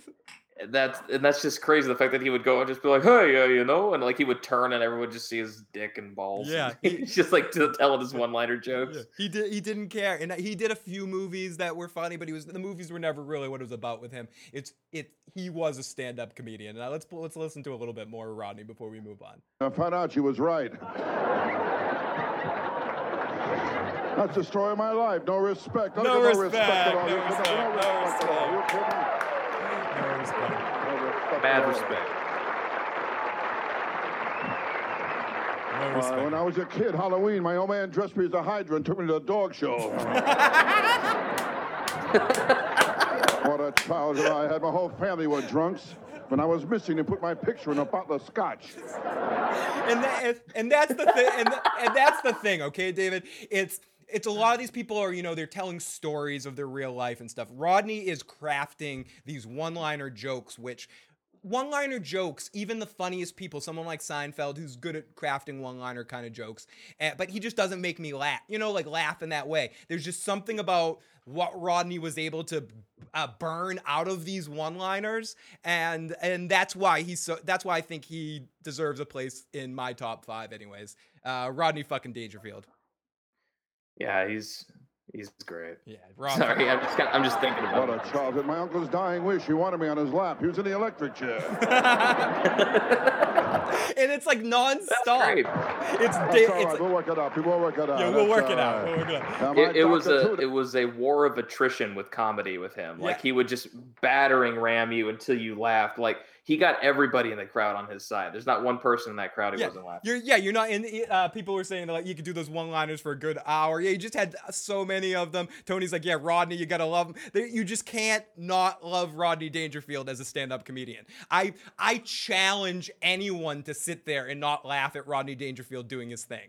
And it's whether it's in a movie. I love the movie Ladybugs. Him, he oh, especially when he's working off somebody else. Him and Jackée have like an excellent chemistry in that movie. And if you haven't watched it in a while, the two of them come off as like a comedy duo. They're fucking hilarious in that movie. And, back of course, Caddyshack. Caddyshack, Back to School, like Back those to school, yeah. Back to those School. three, Wally Sparks, man. But like for for for movies, I think Ladybugs still holds up because it's cheesy at times. Like the Jonathan Brandis shit sucks. But anything with Rodney and Jackée is fucking hilarious in that movie.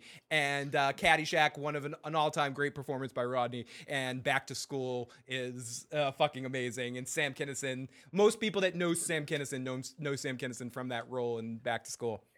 Uh, the movie Ladybugs was actually produced by the guy who's my production teacher. Oh, really? In Oklahoma. Really, I, I actually like Steph. That's one of Stephanie and I's like guilty pleasure. Lo- we fucking love that movie. It's fucking good, good movie. Yep, Gray, Gray Frederickson produced the Godfather movies. And He was on his way down, but Rodney was still really great in that. and yeah, and as a kid, I had a huge crush on uh, on the the Jonathan Brandis's girl. Like like the first time I saw them, like I was like, oh, it's just, she's so dreamy, dude. That is. But anyways, okay, I'm digressing. So uh, who would be number four? Your de facto number four, David. Let's see. Um, I, I I have someone listed, but I'm just gonna change uh, directions here just so people get off my ass. uh, Dave Chappelle. Oh, interesting. Uh, can I can I tell you something? Mm. Um, my number four is also Dave Chappelle. So, uh, so bef- w- let's play a little bit of Chappelle and then Do we'll- some Shakespeare. and then we'll talk about Sure, it. that fucked this day up. You're not gonna have a normal day if the homeless dude busts a nut on your forehead and 8:30 in the morning. That's a wrap on the rest of the day. Ah, Comedy special called for what it's worth. guy was freaking out. It burns. Ah! Ah! Ah! Oh, oh, oh! Everyone Oh, standing oh. around looking at them. Even the homeless dude felt bad. I guess he was finished. He came back to his senses.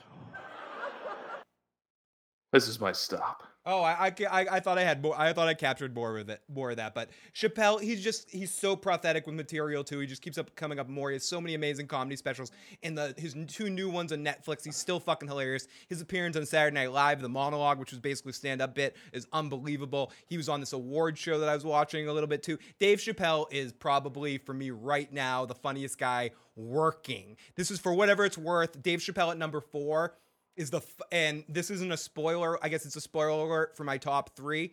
He's the funniest guy alive, funniest stand-up co- comic alive for me, and he is still working, uh, still funny, still making material, and still the most hilarious guy on the planet. Fucking Dave Chappelle, dude. Uh, David. Da- Dave Chappelle. Um, when I first started watching the Chappelle show, it was at the time I wasn't supposed to be watching it because when it was on, uh, I think it it was in 2003, so I would have been like a preteen or a teenager, early teenager, and it, it it was really crass humor. But my older brother Nathan was watching it, and I think the first thing I ever saw Dave Chappelle do was the the keeping it real. So he's like, and that's when keeping it real goes wrong. You know, like, and uh like it showed like the guy was shitting on like he was shitting on a toilet, and then they did that like let's take a look at that in slow motion. And like I, I don't know, like it, that shit killed me. The Rick James skit, like I don't know. He just had some of the funniest stuff. And I'll say this if you have not seen it, everybody's seen, I think, For What It's Worth. Or if you haven't, you need to see For What It's Worth. It's one of the best comedy specials out there. Um, just nonstop jokes. Um, he has that one. What's the one from? Kill- is uh, it Ki- live from San Francisco? Yeah, like Or- there's "Killing Me Softly" too. Killing Me Softly, that's what fuck- is. That's fucking amazing. That's That that's is maybe my that's maybe my favorite one. I think I think "Killing Me Softly" is the one with uh like eh, I bought I The bought baby weed. the yeah, the baby. Yeah, the but and then there's a baby walking down the street selling me weed. I'm selling weed, nigga. It's amazing. Oh, Timo, Timo popped in. Hey guys, just popping in. Don't know how long you guys will be streaming, but wanted to drop in and give us a ten dollars super chat donation. And oh, by the way, uh, uh, fucking Penny Penny Lane or uh, you got for you got.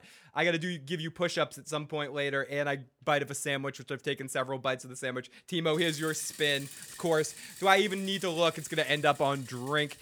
Uh, so uh, so yeah, Dave Chappelle, fucking amazing. It's hard not to talk about talk just not to not to fangirl about how amazingly funny Dave Chappelle is. I think of my generation, it's for me, it didn't necess- it started with his stand up, then seeing Half Baked, then eventually the Chappelle show, uh, then seeing him pop up in different movie roles. And then everything that happened, but still following him, fo- following his comedy. He he's just again, he's just the funniest guy on the planet for right right now for me. I've also got to say is that there was a period, like 1990, uh, in 1996. So I know a lot of the specific dates and weird shit, random stuff. uh, Dave Chappelle did this 30 minute uh, Comedy Central, think, uh, 30 minute Comedy Central uh, stand up routine. And it was one of the funniest 30 minute sets I've ever seen. It was comparable to like Louis C.K.'s uh, HBO 30 minute like thing that it, it was like night or light after dark or whatever it was called. Um, and uh, ironically, it was actually filmed the same time or back to back as Patton Oswalt's like big uh, Comedy Central 30 minute special that I first really saw him do his stand up. And they both are some of the funniest, like, it's like some of the funniest 30 minute blocks of comedy you'll ever see back to back. And it's you can find them on YouTube. It's it's amazing. Dave Chappelle, Wow. 1996, Comedy Central. Let's get in Go and the- watch it. Get in the live chat. Lifelong cannibals enthusiast, never half naked. Bill Hicks better be top three, says Suzuki. Yet she's Timo, one of the best. Timo, FOP, MVP. Felicia's always having a sandwich, uh, even though she enjoys being pain. Lots of love going on in the live motherfucking chat. If you're joining us at a later date, please subscribe to the channel. Join us live when we live stream for all this fun. We're usually on Sunday evenings and Fridays are definite than a few other times throughout the week, but definitely always enjoy us always come back and enjoy the fun on Sunday evenings. So, since both of our number four was Dave Chappelle, uh, let's get to our top three here. So, uh, so top three is, uh, and I know David, it's a little different for you because uh, like like uh, yours aren't in a necessary order. So, uh, what is your number three in this situation right now? Um, my number three uh, was Louis C.K., which Louis we did earlier. Yeah, okay, so we Um, talked about Louis If I were if I were going up, let me. Uh, yeah what is your ne- what is your next one your next one in your top 10 that you would uh that you haven't said yet Uh, this guy I should have put him up in my top ten, and I'll go ahead and say him now. Uh, Jim Jeffries. jim jeffries so i think i do have uh, do i have any jim jeffries uh no i, I don't but uh but uh tell me about jim jeffries Okay, Jim Jeffries is an Australian uh, comic. He is extremely crass. I would call him the Bill Burr of Australia. um, and he he's so fucking funny. He's had so many amazing comedy specials, and he's putting them out fairly regularly. Like that's every two or three years he comes out with a comedy special. And uh, he did the first one I ever saw was I think Alcoholocaust, and and then he uh, he did one called Bare, and then he did one uh, another one called like oh uh, sorry you have I'm trying to like think of these specials off the top of my oh head. no no, that, that that's fine contraband that we have one right Contraband, yeah and this is a little bit from contraband holiday destinations.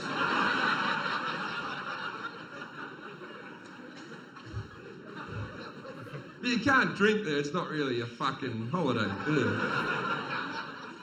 fucking coming out, fucking drinking. Look at you people. You're out here, and they've given us all plastic cups like we're fucking kids, and you have to spend three pounds fifty for a pint in Britain, and they serve it to you in plastic.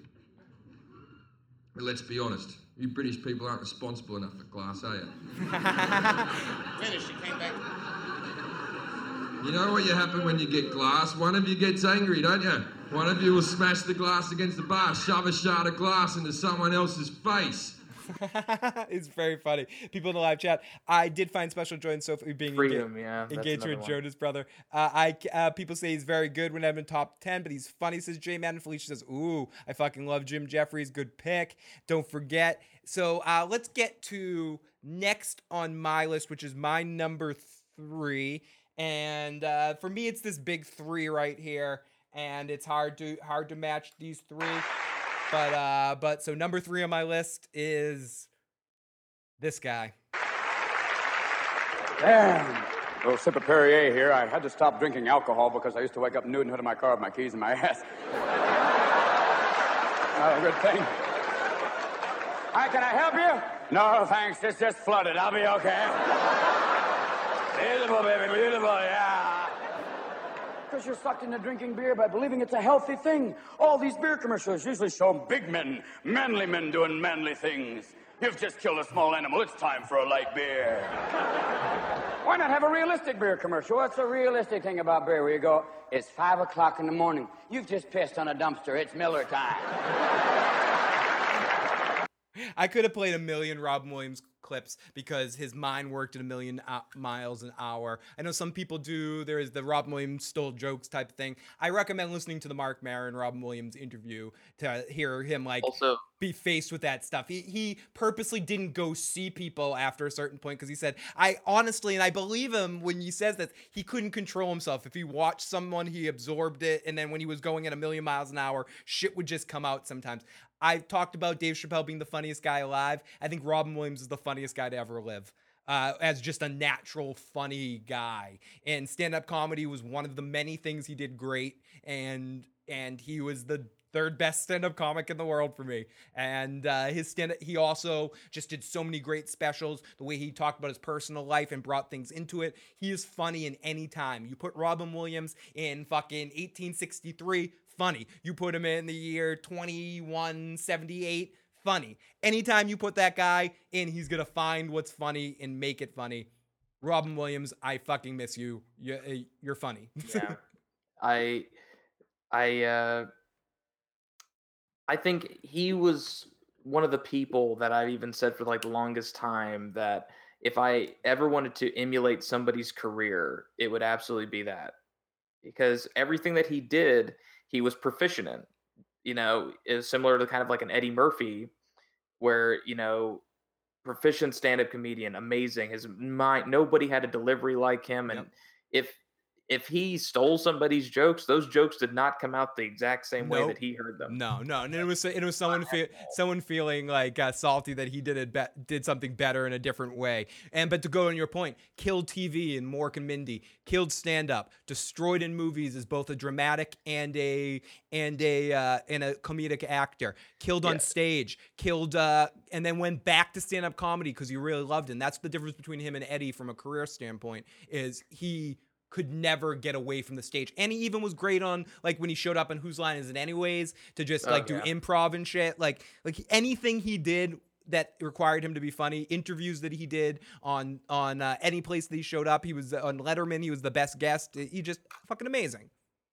Yeah, and uh, by the way, a shout, kind of a shout out to a friend of mine uh, out in Los Angeles. He's an amazing impressionist, and his name is Jamie Costa, uh, C O S T A.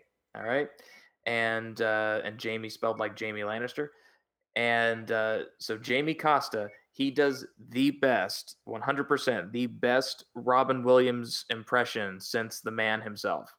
Uh, and I don't say that lightly because it, it like warmed my heart to know that that voice could still be out there. You know what I mean? Yep. Even if he wasn't able to do the stand up that he's able to do, just knowing that somebody could perfect that Could voice to where we might still it, have yeah. that voice somewhere. Yeah, I, I also heard recently, uh, like in a couple of interviews, Dana Carvey does a pretty good Robin Williams as well, and he has like a similar energy. So Robin Williams is uh, like, and, and a couple people are saying in the live on the fucking chat, and it's true too. I don't even want to get into all the great acting performances that Robin Williams gave us. He was an exceptional Shakespearean level talent of actor. He got into Juilliard. He just he had such like every he was just so amazing. Mo- movies like The Fisher King, Awakenings, whatever, like anything he did, Good he Will wa- Hunting. he was amazing, but he was no this guy. Eating occurred some way. No, he's not on the list, but people were asking about Dice. beside, he said, "Hey, what's in the bowl, bitch?" Oh, Oh no, no, Dice isn't a, Dice isn't in the top. Why why are you here, Dice? Dice. My this my favorite one. No, no, it's Little Boy Blue. He needed the money, but Robin Williams, uh, fucking amazing. So, sorry for sorry for the dice. I have a couple of other honorable mentions. No, not dice. I'm kidding. I'm just this is transitioning to the top three. that fucking whore. Imagine if Christopher Walken played Andrew Dice's dad in a movie. He needed the money. Oh, sorry. Someone was saying something about Dice, and I had an audio clip. He's not in the top list. So here we go. Uh, David, what is your what would be your number two? see here. Uh, Patton Oswalt. Okay, of course, Patton Oswalt. Let me play a little bit of Patton Oswalt, and then. By the way, for people who get Patton Oswalt, that little tagline underneath my name that you've all probably been like, "What the fuck is that underneath there?" That's one of my favorite stand-up bits that Patton Oswalt ever did when I first saw him. His stand-up special, "No Reason to Complain." Stella D'oro breakfast treats. Watch that clip. So this is a clip of so uh, for, uh, it's a Christmas or I forget what this one is. The best, the funniest thing Patton Oswalt ever saw. Oh yeah. Los Angeles at Christmas time is beautiful. It is beautiful. You know why? Everybody leaves. the city just empties out. There's no traffic. It's quiet. It's like I Am Legend, but you can get a sandwich. It's perfect. It was Christmas Eve, 1996. And what movie had just opened up? Jerry Maguire. Yeah, 1996. My brother and I are drinking at a bar off of Hollywood Boulevard. Eight o'clock rolls around. We are wasted. And I, my brother goes, "Hey, we ought to should go see a movie." And I say, "Capital ideal, sport, vomit." so we go down the street to see Jerry Maguire, which was playing at the now closed Galaxy Multiplex, the crappiest theater in LA. Who wants to see a choppy print of Anaconda in a room full of meth addicts' popcorn farts? Well, come on down to the Galaxy where the glamour of Hollywood gets peed on nightly. So. we see Jerry Maguire's playing. I'm like, I love uh, Cameron Crowe. Matt, let's go see Jerry Maguire. My brother goes, all right. So we go in. It's my brother and I. We're sitting together. And then there's eight other people all by themselves. They're alone on Christmas Eve. And maybe they were thinking, I'll go see this Tom Cruise movie. Get a little glimmer of hope, a little beacon of optimism for the new year. Who knows? So we're watching the movie.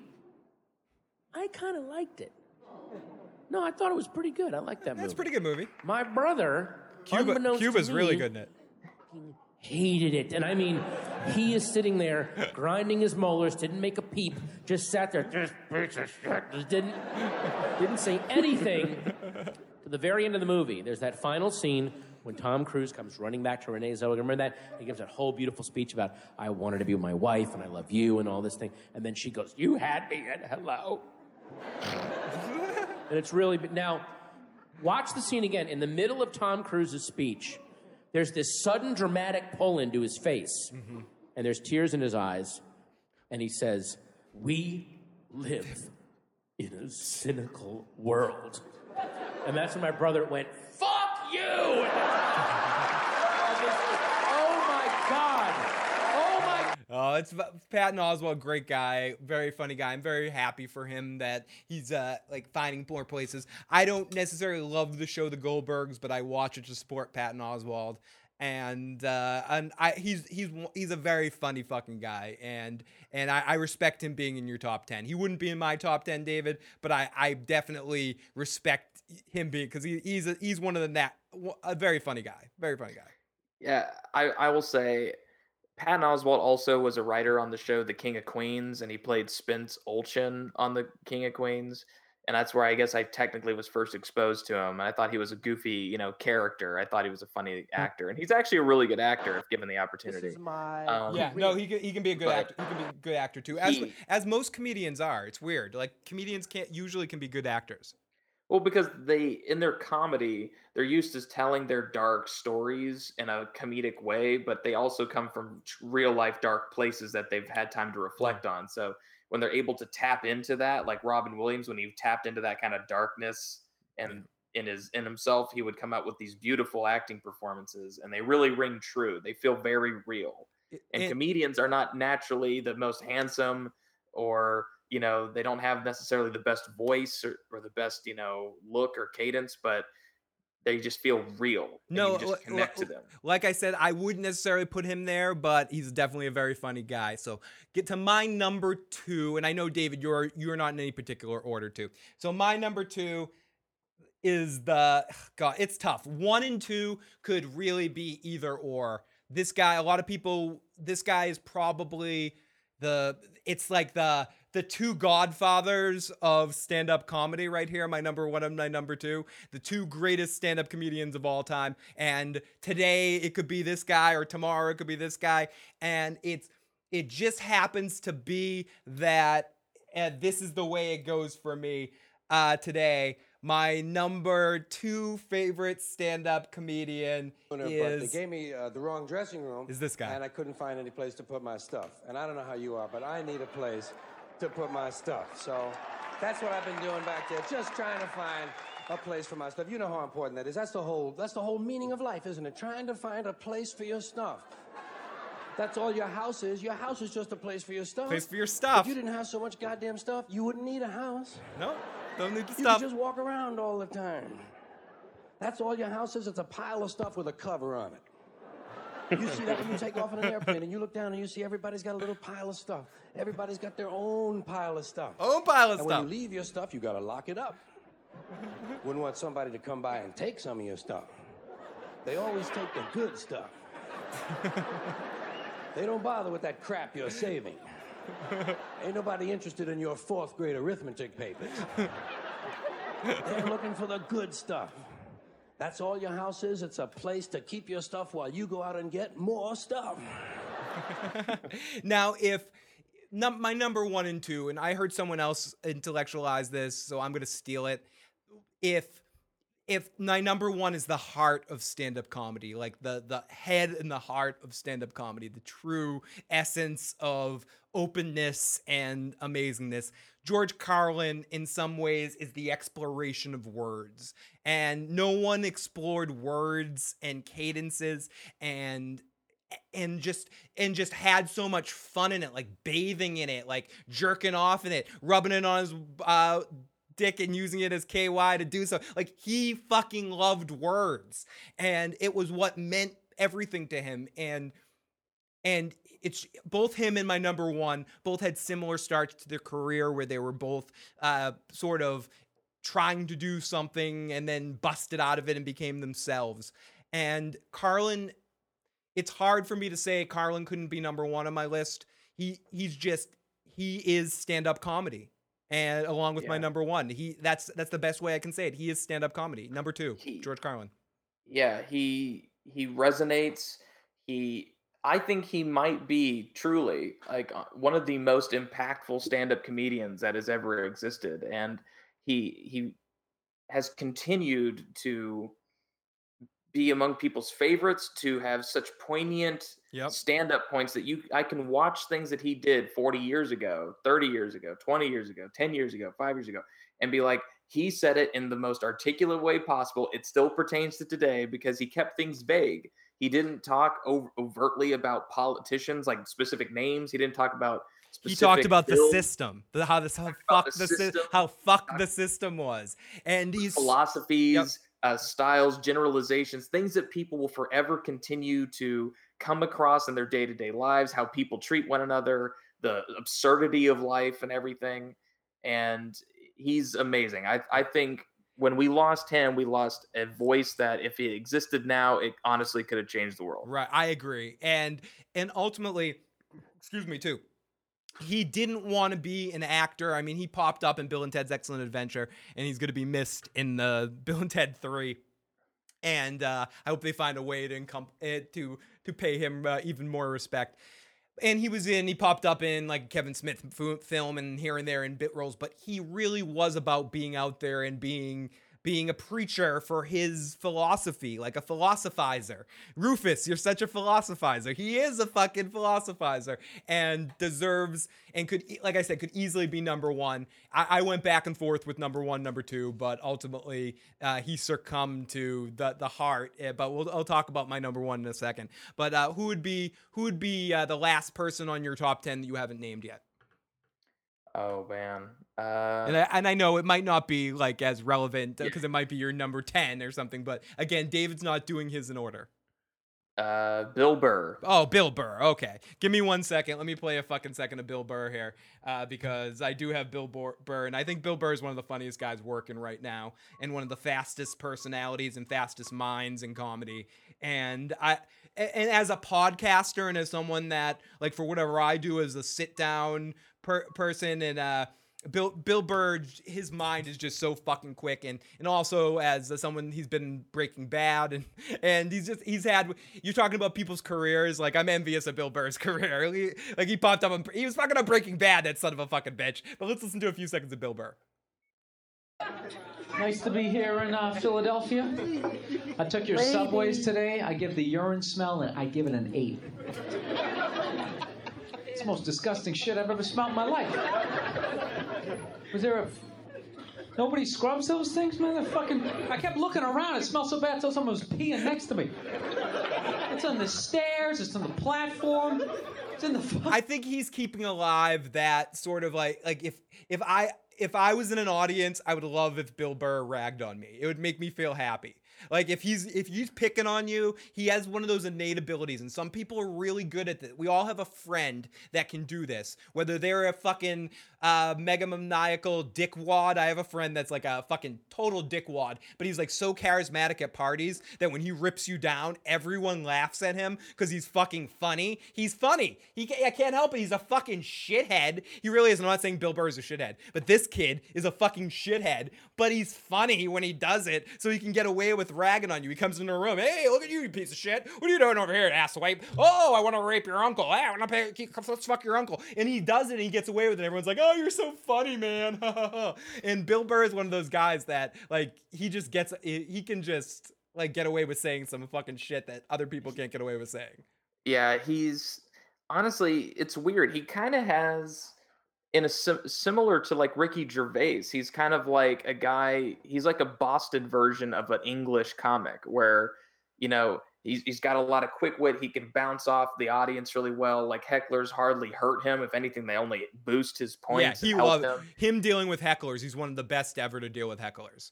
It's some. He was a person who was, uh, as I look to say, like he was born to be angry, and it's like he he makes being angry not seem so bad. Yeah, yeah. And I, I can't tell you personally.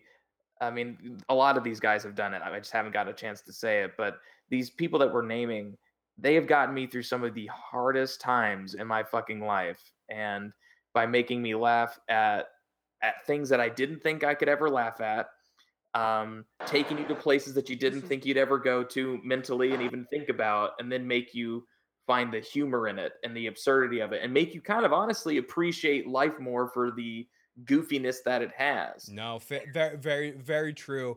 And I, I just got to get to it. Bill Burr, excellent and great, great comedian. Would definitely. I think Bill Burr is number twenty-one on my list.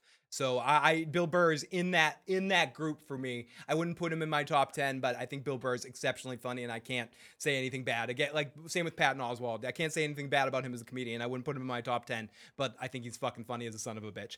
But my number one, obviously, if uh, Carlin was number two, we know what my number one is. My number one is the funniest guy to ever grace the microphone, the most honest comedian ever to live, the man that could take tragedy and turn it into fucking gold, an amazing actor that gave us some excellent movies, some of my favorite comedic actor movies, set the standard for comedians to come after him. So many comedians emulate this guy, a whole generation of comedy uh, emulate what this guy was able to bring. The most relaxed man ever to be on stage, and one of the greatest physical comics ever.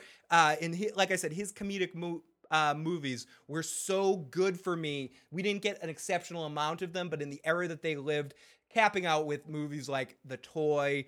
Uh, Brewster's Millions, uh, even his part in Superman 3. But Brewster's Millions is probably my favorite. Him and John Candy, uh, incredible, a great actor, just a great, a great actor. But what he really was was a stand-up comic and no matter what happened to him in his life he came out and he talked about it and he made it funny he always made this shit funny and it didn't matter and i mean he had a stroke he still came out in a fucking wheelchair and kept having to do comedy because he was comedy he is the ultimate stand-up comedian, the funniest guy to ever fucking live uh, on a stage with a microphone in his hand, and that is, of course, the great motherfucking Richard fucking Pryor. You know, I ain't afraid of you, you know. You ain't no movie star to me. I ain't scared of you, motherfucker. I'm your friend. What you gonna do? Just to go in, this is him talking to Jim Brown about getting sober. End our friendship. What you gonna do? The pipe said, don't listen. the pipe said, They're trying to fuck with you, Rich. Jim, I am a man. There ain't no doubt about that. But what you gonna do? and Jim kept saying that to me all through the hall. What you gonna do? Leave me the fuck alone. That's what I'm gonna do. I'm getting the fuck away from you so I don't have to hear what you gonna do. Cause I don't know what the fuck I'm gonna do. Now leave me the fuck alone. What you gonna do? What you gonna do? So Jim almost got me to the hospital, but he had to go somewhere, like to home to eat. And I was in the room with the pipe, and the pipe said, Hey, Rich, Jim's gone. And it don't matter how many times you break them motherfuckers, you go out and buy a new one. I'm talking about it's an addiction. It's a monster. It's pitiful because I end up on the floor looking for shit at my house. I'm like, oh, let me smoke this. and I could play more Pryor. And Pryor is a weird thing. People are saying, uh, a couple people were saying they couldn't get into Pryor. Pryor is also a generational thing. You had to, in a sense, be be alive in the time period that Pryor was doing what he was doing and see what ground he was breaking and pushing and the boundaries by what he was talking about. I think Pryor would still be funny in any time, but ultimately he would he his comedy would be different if he was still alive making comedy now. He would adapt, get even like ch- change and whatever. I, I think at the time for what he was doing, he is the he is the best stand-up comic. You put him on a stage with a microphone, he's naturally going to be funnier than anybody. So, uh just to go back over our list, David's is Dave David's is in no particular order. I keep I keep wanting to randomly call you Dave tonight, David. I don't know why. Dave Uh, Chappelle. Dave go. Chappelle, yeah. Uh, Ricky Gervais, David Cross, Brian Regan, Bill Hader, Bo Burnham, Louis C.K., Dave Chappelle, Jim Jefferies, Patton Oswalt, and Bill Burr.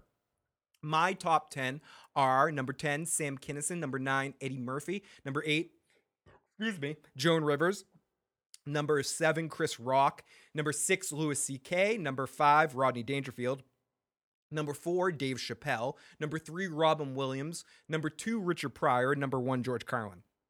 So now what I'm going to do is I'm going to read a bunch of alternates I had on my list. And I'm also, David, I know David has like probably three or four ones he hasn't mentioned either. So I'm going to mention a bunch, play a bunch of clips, and then we're going to get into the end part of this show. I'm keeping David a long time tonight. Uh, we're going to get to the end part of the show where we're going to make the top five. So ultimately, right now, what you guys have heard was David's opinion of his 10 favorite at this moment right now, favorite stand-up comedians, my 10 favorite stand-up comedians, and what we gonna do, what we gonna do between us and you guys in the live motherfucking chat, we're gonna come up with the top five. Top five might be different than any of ours. Our number 26 on my list might be in the top five if everyone in the live chat wants to push it that way. We want to get you guys in the chat as much as possible, so we want your votes on wh- whoever's watching this right now on who's going to be in this top five, this ultimate top five. So, first off, let me read some of my alternates, some of my other ones, and I'm going to play a bunch of random clips here. I'll tell you if yours match any of mine. Okay. Number 11, I got Steve Martin. Number 12, I've got Norm Macdonald. Number 13, I've got Garry Shandling. Number 14, I've got Bill Cosby. Number 15, I've got Marc Maron. Number 16, I've got Mr. Andy Kaufman. Uh, number 17, I have Denis Leary. Number 18, I have Roseanne Barr. I know people are going to be very, very sad about this one uh, that I have him this low in the list. But number 19, I have Mr. Bill Hicks. Number 20, Albert Brooks. Number 21, Bill Burr. Number 22, Dana Carvey. Number 23, I really do love me some Jerry Seinfeld sometimes. Number 24, Richard Lewis. Number 25, Louie Anderson. Number 26, Redd Foxx. Now, uh, let me play a couple of clips of some people we haven't listened to yet, and uh, then I'm going to have David. Uh, David give his. So first of all, let's go over to number 11 here, I think, which is some Steve Martin. Listen to Steve Martin for a few seconds here. Steve Martin, play. I used to make a lot of uh, sex jokes during my show, and I've pretty much cut it out. And I'll tell you why. I think the reason I made the jokes is because I was insecure, and uh, I've grown uh, more secure. As a matter of fact, I quit using the uh, amateur phylactics. I uh, only use the prophylactics now. Steve Martin and little Marc Maron. Go ahead and just uh, judge me for a minute. Thank you. That was long enough. Because I'm judging you. I'm a judger. I fucking love to judge. I'm great at it. I have bad judgment, but I'm a great judger. I love to judge. I hate when people say, hey, don't judge, because I think, fuck you, don't take away my hobbies. Suicide. Nice to be here in uh, Philadelphia. Miles at all. I don't think I'm taking a big social risk by saying this is not the comedian gets insightful. Like I don't understand pedophiles. They're a pretty brave stance, Jim. Mr. Jim Norton. And the reason I hate pedophiles so much, and I think they have to be executed, is I just can't comprehend that sexual attraction. And again, I'm a dirtbag. Most things I understand. Even animal fucking, I have mixed feelings about. And I will explain that statement. I'm not just going to leave that and walk away. He does. It gets funny. But num- number 17 here. I will never forget a mother, age 30 through, 30 through. got on the plane. Very attractive. We talked about this before, and I'm going to play this clip all the way through. It's it's I it's hard not to have a list and ta- have this discussion without mentioning this guy, Bill Cosby. Woman, well built, lovely face, hair put up in the bun, sprayed heavily. Earrings looking very upper middle income, gold on the fingers. And she had with her little Jeffrey. Jeffrey is four years old. I know that because Jeffrey kept walking around the plane. Just anybody, just, I'm four years old. I'm four, I'm four years Okay, it's tough to listen to more Crosby, but Suicide. No one ever understands. You know what I mean? People commit suicide. People go, I don't, I don't understand why. And I go, you don't?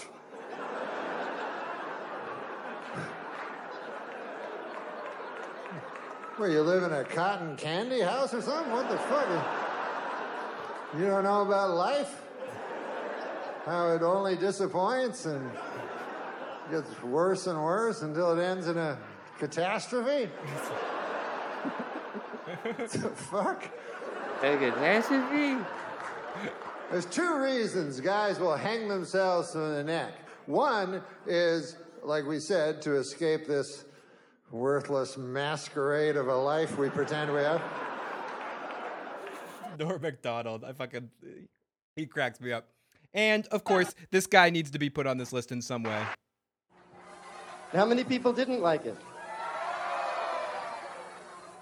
Okay, ladies and gentlemen, I would like to say right now that um, I am highly insulted by that. I am trying my best. This is a long I- bit, but I don't know if I don't know if Andy Kaufman belongs on the list, but he was definitely something. Thank you. Wow, that's very nice. I'm so excited to be here. I uh, had a great day. I went to the bank uh, earlier today, and uh, have you gotten your free pen yet? These are free. I, you just yank.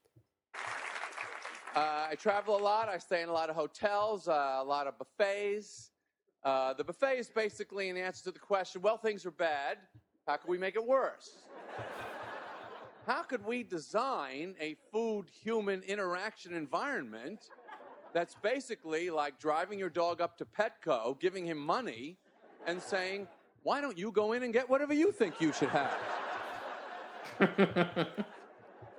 You come back two hours later, the dog's wearing a headset, working there as an assistant manager. What, what is it about the buffet? It does fascinate me. There's something about it that breaks down the mind, reason, judgment, portion, sizes, combinations. Nobody would go into a restaurant and say to the waiter, I want a yogurt parfait, spare ribs, a waffle, four cookies, and an egg white omelet. By the way, if anyone here is in advertising or marketing, kill yourself. Mr. Bill Hicks. Thank Just a little thought. I'm just trying to plant seeds. Maybe, maybe one day they'll take root. I don't know. You try. You do what you can. Kill yourself. Seriously, though, if you are, do. Uh, no, really. There's no rationalization for what you do, and you are Satan's little helpers. Okay? Kill yourself. Seriously. You're the ruiner of all things good. Seriously. No, I'm, this is not a joke. Gonna, it's going to be a joke coming. There's no fucking joke coming. You are Satan's spawn. Seriously. Filling the world with bile and garbage. You are fucked, and you are fucking us. Kill yourself. It's the only way to save your fucking soul. Kill yourself. Plant seeds. I know all the marketing people are going, he's just doing a joke. There's no joke here whatsoever. Suck a tailpipe, fucking hang yourself, borrow a gun from a Yank friend. I don't care how you do it. Rid the world of your evil fucking machinations. Whatever, you know what I mean. I love where he goes with this eventually. He's I know what all the marketing. Yeah, right here. right now too. Oh, you know what Bill's doing? He's going for that anti-marketing dollar. That's a good market. He's very smart. Oh man, I am not doing that. You fucking evil scumbags. Oh, you know what Bill's doing now? He's going for the righteous indignation dollar. That's a big. So right now, what a treat! Happy anniversary, Dave. I'm I'm, I'm ecstatic to be here. I just uh, Richard what Lewis. What do you wear on an anniversary? I went to a, a store. I, uh, Jews for Satan, a thing down the block. Uh, I have so much on my mind and yet so little to say. That's the problem I have. Hardworking guy. Had to had to give him a mention. And David and I were talking about this the other night. So here's this. I think I'm going to do very well tonight. I really do. Mr. Larry David. I'm feeling just unbelievably confident. Well, that was a bad start. It was a bad start. a really stupid start. I don't know why I did that. Uh, you know, you'll see. You'll see. You'll see. You'll see. Well, you've been. Uh, you seem like a very nice audience tonight. I'm wondering, uh, in case I break into some Spanish or French, may I use the familiar tu form with you people instead of usted? Because I think usted is going to be a little too formal for this crowd. I feel already I've established the kind of rapport that I can I can jump into the tu form with you.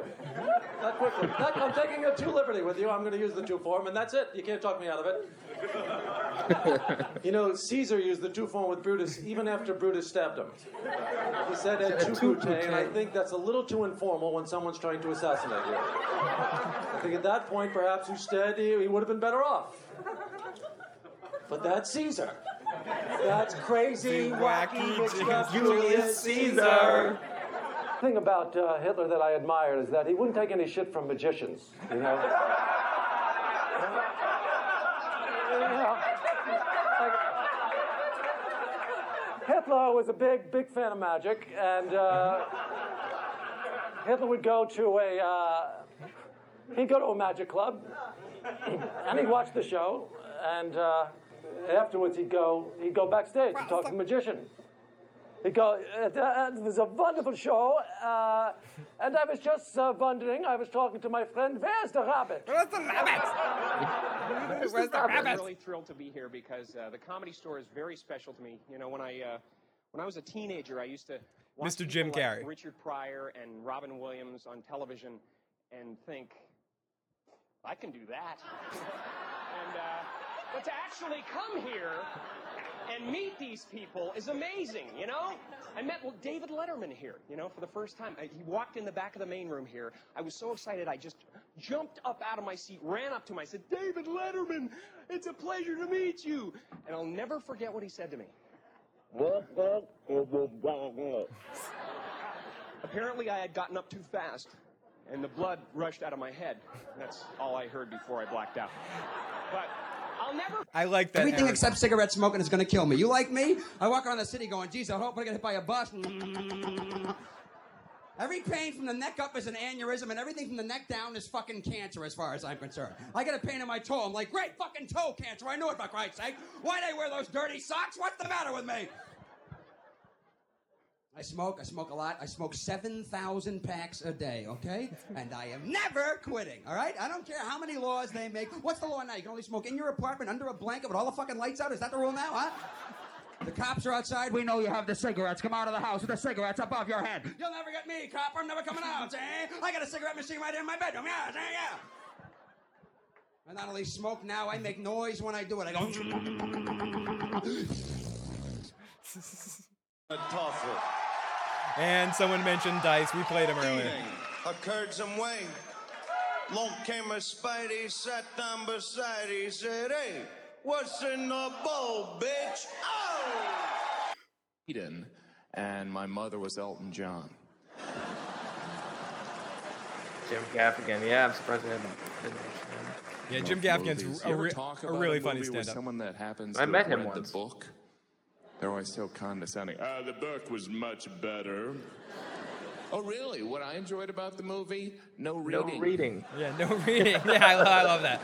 And of course, a bunch of people are going to say this guy, and he was fucking funny. Mitch Donut, Hedberg. And they gave me a receipt for the donut. I don't need a receipt for a donut. I'll just give you the money. You give me the donut. and the transaction. We don't need to bring ink and paper into this. I, I just cannot imagine a scenario where I'd have to prove that I bought a donut.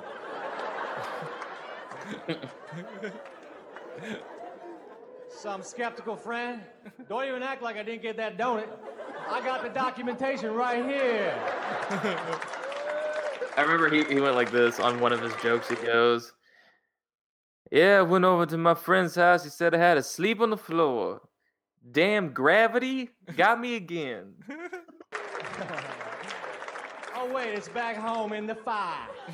Under D. For donut. Donut. We all know what D is. I love this guy. He's fucking great. And if of a course, duck came into my to my donut shop and took a bun, I let it go. and another classic comedian that needs to be mentioned if we're talking about this list. I talked about him a sec a little bit earlier, but I he at least I at least need to play a few seconds of this guy because he's a comedian's comedian, and that's Steven Wright. Today I said, hello, is Joey there? And a woman answered, she said, yes, he is. I said, can I speak to him, please? She said, no, he can't talk right now. He's only two months old. I said, all right, I'll wait.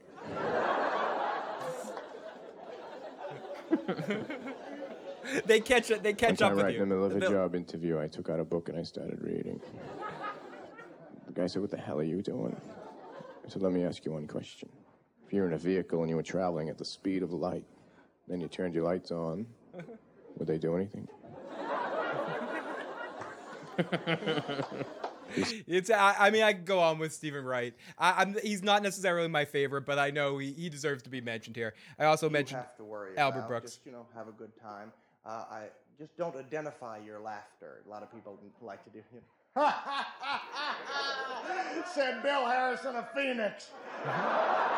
But Albert Brooks is one of the funniest guys, and he he was really excellent in stand up. Okay, so excuse me.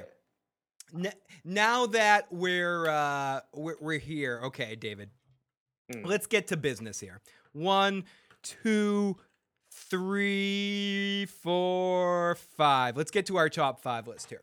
So uh, we got that. The live chat says honorable mentions: Mitch Hedberg, Zach Galifianakis, and uh, thank you for the stream, On- Phil. Good seeing you, David. Have a good night, broke. So Uh, I was gonna say real real fast, Phil. Sorry. Mhm. Um, uh, just throw in some of my honorable mentions. Don't you don't have to play the clips of them. Yep. Uh, it would take too long. But uh, I'm saying, let's see here. I had Rodney Dangerfield. Uh, as a comedic duo, I put Abbott and Costello. Excellent. Um, Lewis Black, Oh, Lewis Black, hilarious dude. Doug Stanhope, yep, good funny guy too. uh, Paul F. Tompkins, hmm Larry David, uh, Don Rickles, Oh, Don Rickles is on my list as well. And honestly, if I was being honest with myself, uh, I put Red Skelton on there. Oh, Red Skelton, yeah, yeah, good, good pick. And uh, uh, I'm not of the era to enjoy, but also have to mention Lenny Bruce on this podcast too is an excellent comic. Redd Foxx is, I said, number 26 on my list. Louie Anderson, I mentioned we didn't play Louie Anderson, but Louie Anderson is a very is a is a very important stand up comedian in my memory and in my childhood, and in a lot of ways. So let's get to our top uh, five list. So easy ones are we know Chappelle is we're we both have Chappelle at number four. So Chappelle's in our top five. So for right now, let's put Dave at number three. Okay? L- Let's put That Dave works. Chappelle as number three because we both know that Dave Chappelle's in our list. Anybody else that we both had? Louis C.K. We both had Louis C.K. too. So let's put Louis C.K. at number five. Louis C.K. So now we need to figure out number one, two, and four right now. So uh, so analysis is Chappelle number one. Uh, we got Don Rickles and Redd Foxx. Great comics. J.W. Flux says. I think I'm I'm thinking Carlin's probably at least going to be number four. Okay, so you so you agree Carlin should be somewhere in this top list. I have Carlin number two. You have Carlin not like in your top twenty, but in your list. But you you think Carlin should be in the top thing. So- Carlin was my number five, number five. Okay, so so like on my technical list, not what I just wrote. So I feel like I feel like I want Carlin to be higher, but I but it's okay. It Do- w- no, like, do you want to do two? Like Carlin is two? Do, do you people agree with that? Do you agree? Do you agree with Carlin being two right there? Like uh like everyone in the live chat, where should Carlin be? Two or four?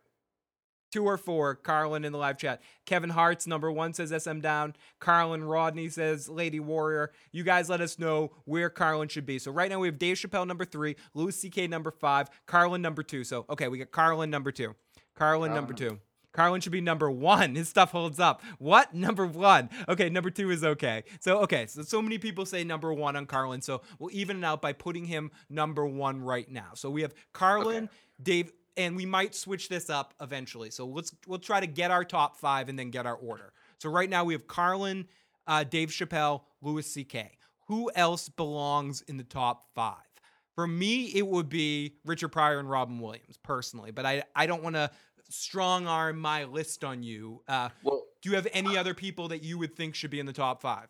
Well, we sh- we should we should put a little bit more uh, explanation on this. Yep. Uh, into the top five, are we also equating like acting roles, or are we just talking straight stand up? Straight sta- for right now, this is straight just stand up comedy. Who collection of all their work is the greatest stand up comic. Okay. That's what we're trying to do. And it, and once we get once we I want to get the top 5 and then we'll figure out where where these top 5 rank. Honestly, a lot of people in the chat earlier were agreeing with me about Bill Burr being like the best, like current performing comedian right Mhm. now. So he might be a contender. Okay, I'm gonna put I'm gonna put for for your sake I'm gonna put Bill Burr at number six right now for you. Okay, I'll put Bur- Okay, Bill yeah, Bill Burr. What? How do you feel about? uh where would you? Uh, no, okay, because I got Chris Rock at seven, so I think he belongs at seven. Uh, so I was like, number seven should be Chris Rock, but that doesn't matter. Um, so uh, Pryor and Murphy, what door? Eddie Murphy. We got a lot of Eddie Murphy. Where do you stand on Eddie Murphy? Is does the audience? We I know Teflon is Eddie Murphy number one. People in the live chat, do you guys think Eddie Murphy should be number four? Do you, for for the chat? Let let me. Uh, I counted Chappelle Show among Dave's credits. He did. Uh, fuck, what was the name of the specials? Kill, Killing Him Softly. Mm-hmm. Um, he did. Uh, what was the one that I mentioned before? I fucking had all these down. I already said these. You did, but it doesn't matter. Let's just say he Uh, I know, but the one where he's the one that you played the clip from. That was I think that was from Killing Me Softly. No, that was the other one. It was the other one where he had a yellow shirt and a gray uh, suit coat. Um, fuck, it does matter to me. I'm gonna have See- to look it up. See, the, and I know how I would do it. I just I just put my my two in. My top five would would probably be with taking the audience's uh, direction as well. I would have Pryor number one, Carlin number two, Dave Chappelle number three, Eddie Murphy number four, Louis C.K. number five, Bill Burr number six. Right outside the top five. Yeah, maybe. What what was number one again? You said Pryor for you. I, I personally I have Pryor number one, but like it's hard for me to put anyone but Pryor number one as the greatest stand up of all time. But I I know I noticed you didn't even mention Pryor. You might be a little too young for Pryor. No, I I do remember a lot of actually Pryor's act, and I enjoyed Pryor, but I just uh I can't say that his stuff resonates with me personally as well. Fair, not to say fair. that it's not hilarious. I think I mean, but Oh, this I is just, so tough. This is so fucking tough. Is tough. This is tough. Someone said Crazy Dave sucks. Yeah, I see. I even like Crazy Dave. It's hard for me not to have Chappelle in the top three, in uh, right in the top three right now because we because we uh, we both agree with him. Uh, we, we both agree on him and Louis C.K. I think I feel comfortable having Chappelle three and Louis C.K. five. I think those two make sense. hmm Yeah, and Carlin and I- in the one or two spot. would- Yeah, Car- Carlin's number two. So you would you feel more comfortable Carlin one prior to? Yeah, I would. Okay, okay. So so so I, I, I'll I'll I'll respect that, and let's go. Uh, so so would you do? Would would you agree, and would the audience agree on a Carlin? And th- not everyone has to agree, but generally agree on Carlin Pryor, Chappelle, Murphy, Louis C.K., and then Bill Burr as uh, number six. And I would I would say this. I know you just asked that, but the only reason that I wouldn't say Murphy is if we're straight just counting stand up. I don't think he has been if if you haven't put out a special in the last 30 no, no, years. No, fair, fair. I would put Eddie Murphy at number nine for that very reason. But it's too many people in the live chat have been have been uh, pushing Murphy that I, I definitely want to give them a voice in this. And if Yo, they, yeah. and if they and if they think Murphy should be as high as number four, and we put him at I put him at nine, it's it's not up in. I I love Raw and Delirious so much, and I considered putting Eddie higher. So if enough people in the chat think that Eddie belongs at four and I fucked up in my list, then what I about feel, Chris Rock, people? yeah, Chris Rock. Chris Rock's currently working. that's what I'm. Eddie That's what I'm saying. Should should Ed, should we take Eddie out and put Chris Rock at four? Or I mean, for me right now, Chris Rock's at seven. It would go, or I would actually, I, I'd probably put him personally. I'd put him higher than Bill Burr, but but I, I get you putting, I, I get the Bill Burr at six because I don't want to have this be just my list.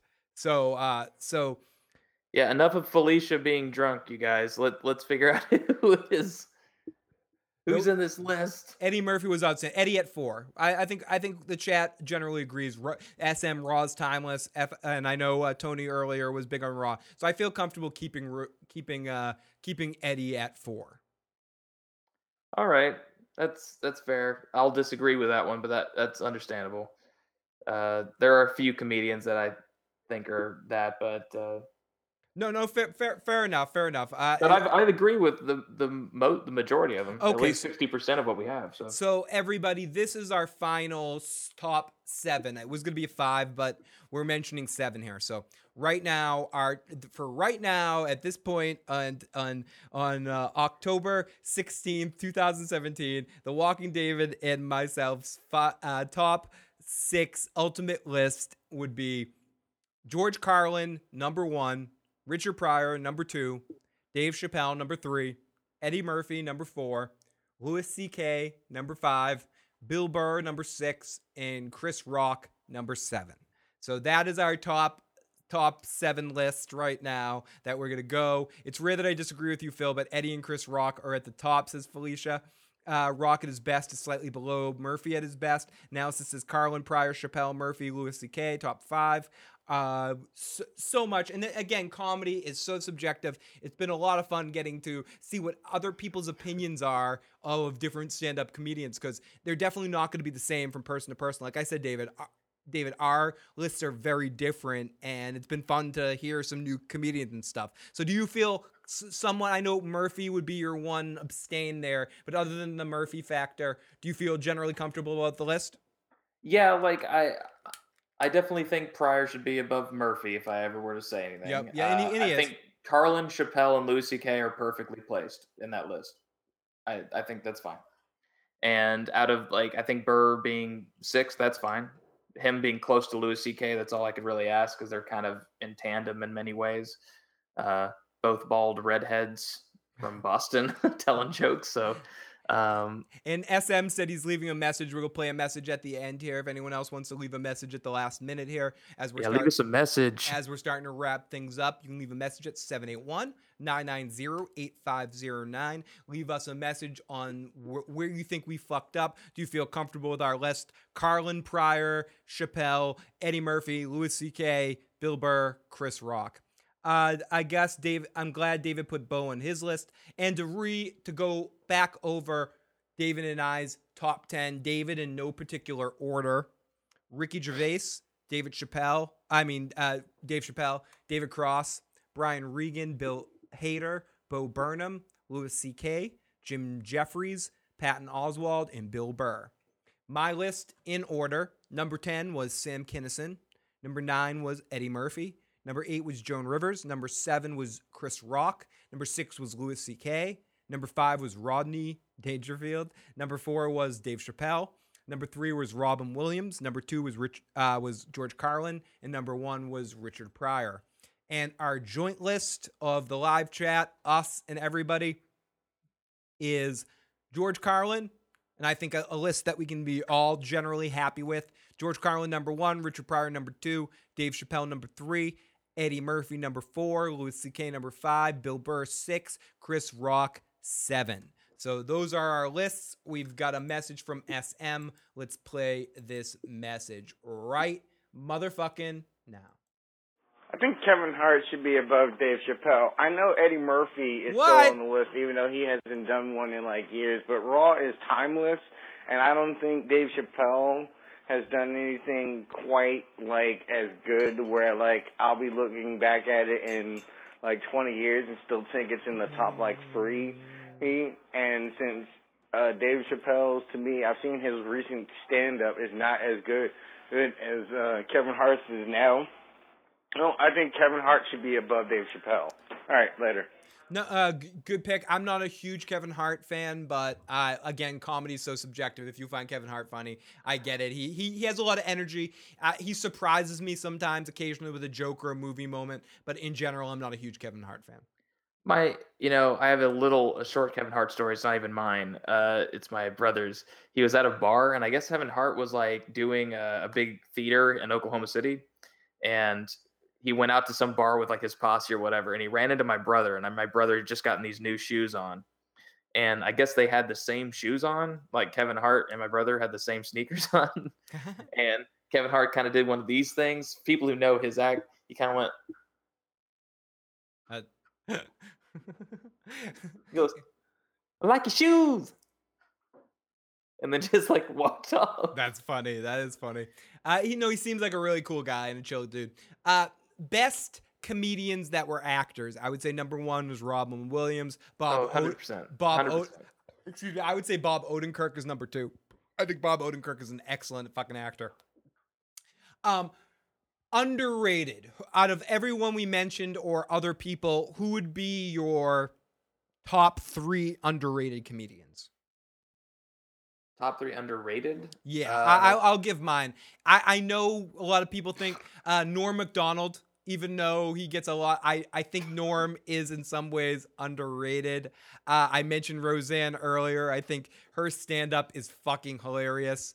Uh, and uh, Marc Maron again. Yeah. Again, I will say Marc Maron is always underrated in the sense I almost want to listen to a little bit more of Marc Maron's stand up that I was playing earlier at the end here because I think he's at his best in a podcast, but he's still an excellent stand up comedian. So if you guys want to, st- by the way, if you want to start out with a really good Marc Maron special, just an audio special, not even watching it, uh, it's called "This Has to Be Funny."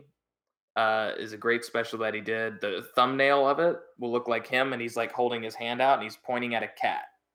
That's like the the CD cover, and it's it's an amazing special. If it feels as, as true Marc Maron fan as he is, I know for a fact he's heard it. Um, it's a great one. a couple people mentioned more great female comedians. Sarah Silverman, Wa- Wanda Sykes is fucking hilarious. She's actually 29 on my list. Wanda Sykes is fucking amazing. Chelsea Handler, Julia Louis Dreyfus is not a stand up, but she is fucking uh, the uh, fu- uh, one of the funniest people on the fucking planet as a as an actress. Uh, uh, Amy Schumer. Uh, I'm not a huge Oh, Amy Schumer fan, off. But uh, sorry, sorry. I, I gotta people said it. break this to you. If you think Amy Schumer is in a top list anywhere for comedy, then you need to watch more comedy. Just Sa- period. I mean, with- you you are you are not mature enough and understanding comedians to appreciate anybody on these lists. would you say the same thing about uh, Dane Cook, Carlos Mencia? Would you I say? would say that about Carlos Mencia, not Dane Cook. I think Dane Cook actually, for a significant, like a good five years there, was a genuinely hilarious person, and then it became mainstream to really shit and hate on him. Carlos Mencia is a fucking Thief. hack Yeah, he's a half. He's a hack. Fucking thief. He is. Bullshit. He's an absolute hack fraud. Again, I go not to fucking pub uh the what the fuck podcast, WTF podcast, but I recommend listening to the two interviews with Carlos Mencia and the Marc Maron podcast as he fucking totally shows him to be the sham that he Oh is. God, that's such. A, that's hard to listen to. It That is. is so hard to listen to. Because you're like, to- God, you're so you can't even backpedal fast enough, man. Uh, yeah, but Amy Schumer, like, Carrot my Top. Uh, Uh, Sarah Silverman's very funny. Lisa Lampanelli was mentioned earlier, very funny. Uh, fucking uh, uh, who else? Who else? Uh, Ron White. I find Ron White very fucking funny. I didn't mention him earlier, but out of all those comedians in the Jeff Foxworthy group, I find Ron Ron White the funniest of that group.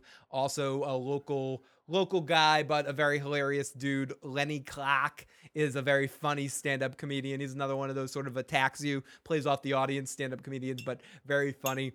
Gallagher is a fucking idiot. I heard a couple people mention Gallagher and Carrot Top earlier. Carrot Top, I don't find funny at all. Gallagher, I won't lie. As a kid, Gallagher, I was way into watching Gallagher. Watching that dude smash watermelons. And he had a very funny joke where he's like, Madonna, like a virgin? First time I saw her, I knew she fucked like an epileptic rabbit with the hiccups. Let me smash something. You know, he sort of had the apartments. Oh, apartments. Why do they call them apartments when they're all close together? TV set, you don't get I two. think Gallagher would be like if you had a malignant brain tumor on your temporal lobe, uh, and someone gave you a sledgehammer. Uh, I think that that would be you. So if you were just like, But as a like Phil's going crazy lately. yeah. He's I would really as- into entanglement. If puzzles. I did stand up comedy, I'd probably be a lot like Gallagher. I probably would be a lot like Gallagher. But, But, also for uh, I think Jay Madden in the chat, you mentioned that you liked Brian Callen, uh, and check this out.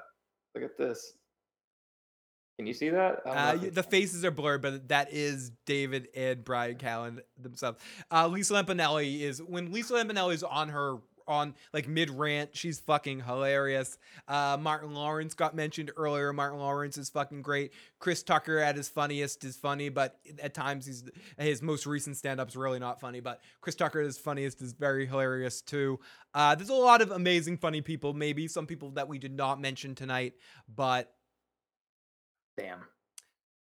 But uh, Lisa Lampanelli had some great specials, but she was able to to laugh at herself, and every minority and everyone had fun. It was a long time ago, but give the devil her due.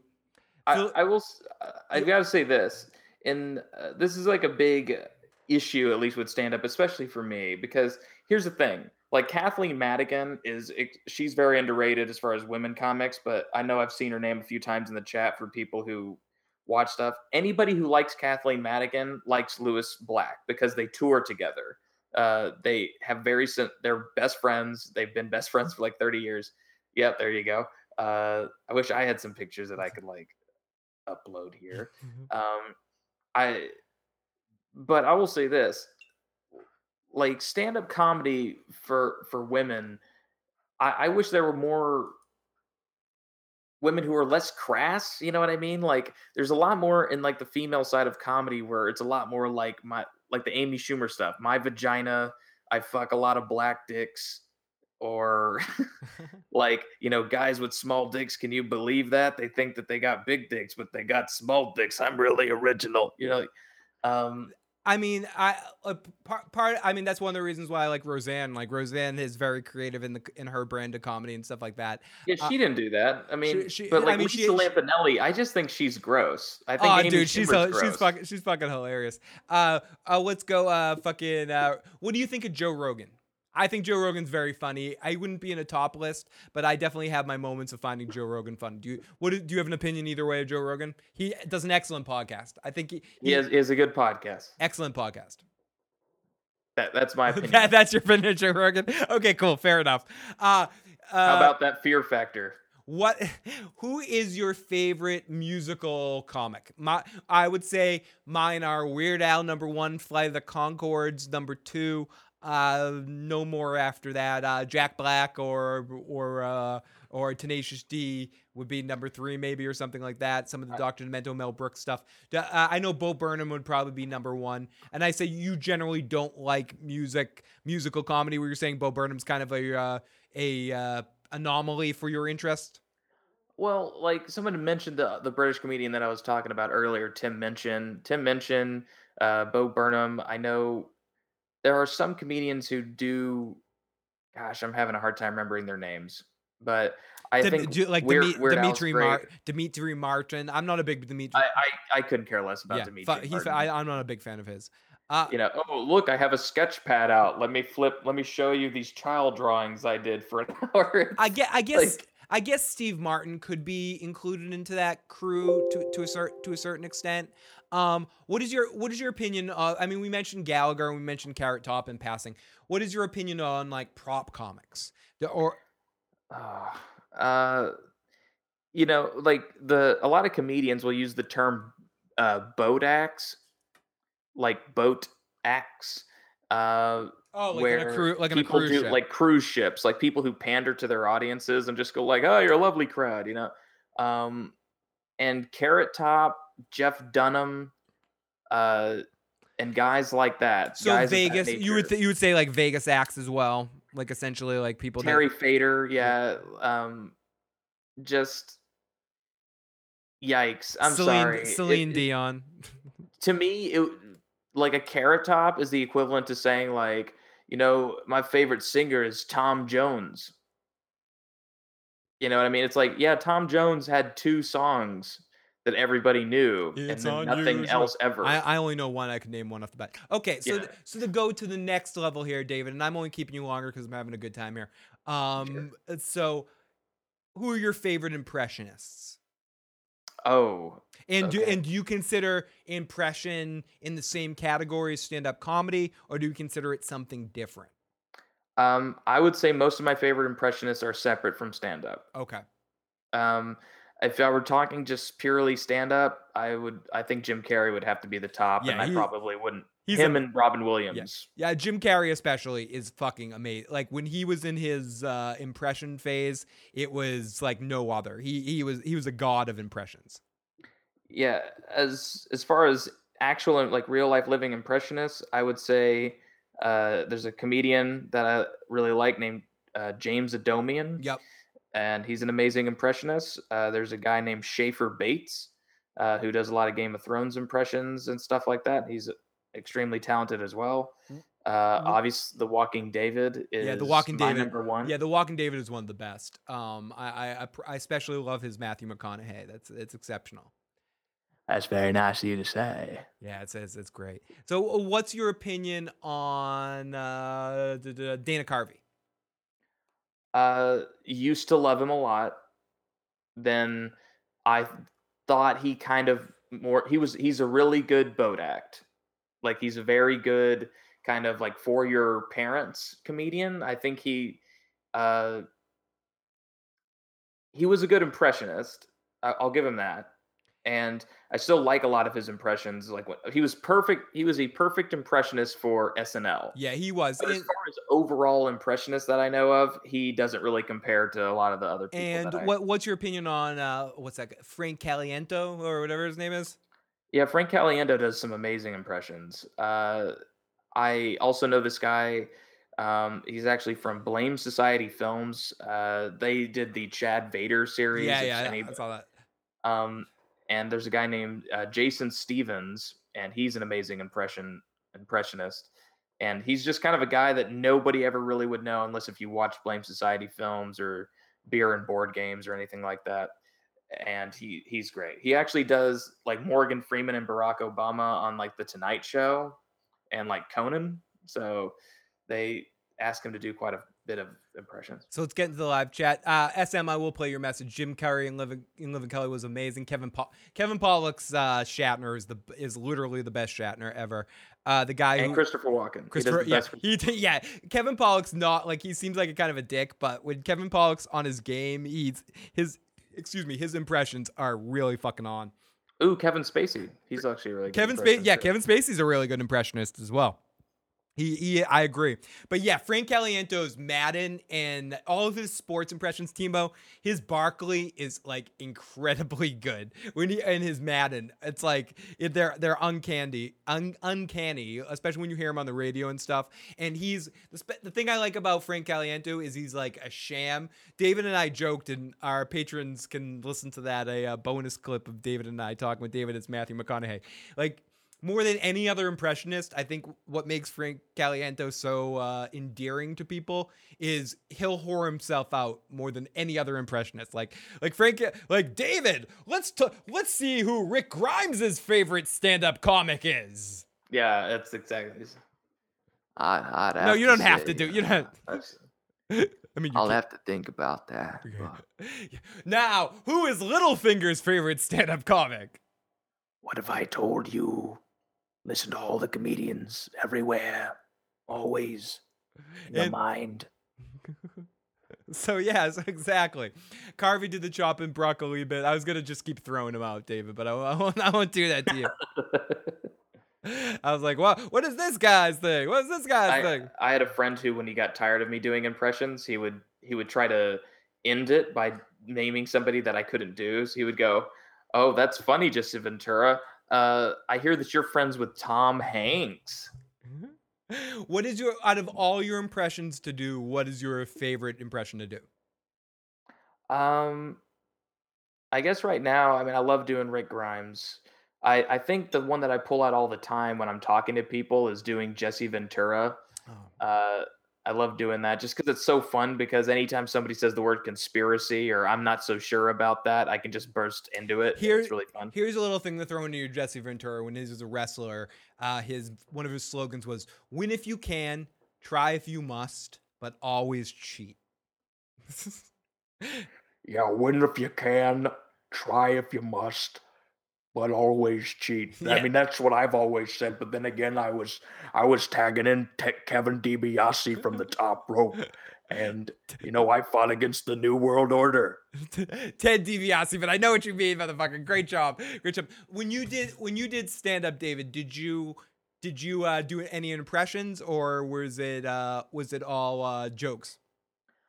I I did impressions, but I made the mistake of I go, well, nobody just wants to hear me do impressions, and I didn't really have a shtick, or I couldn't do one-liners with them, so I would go like this.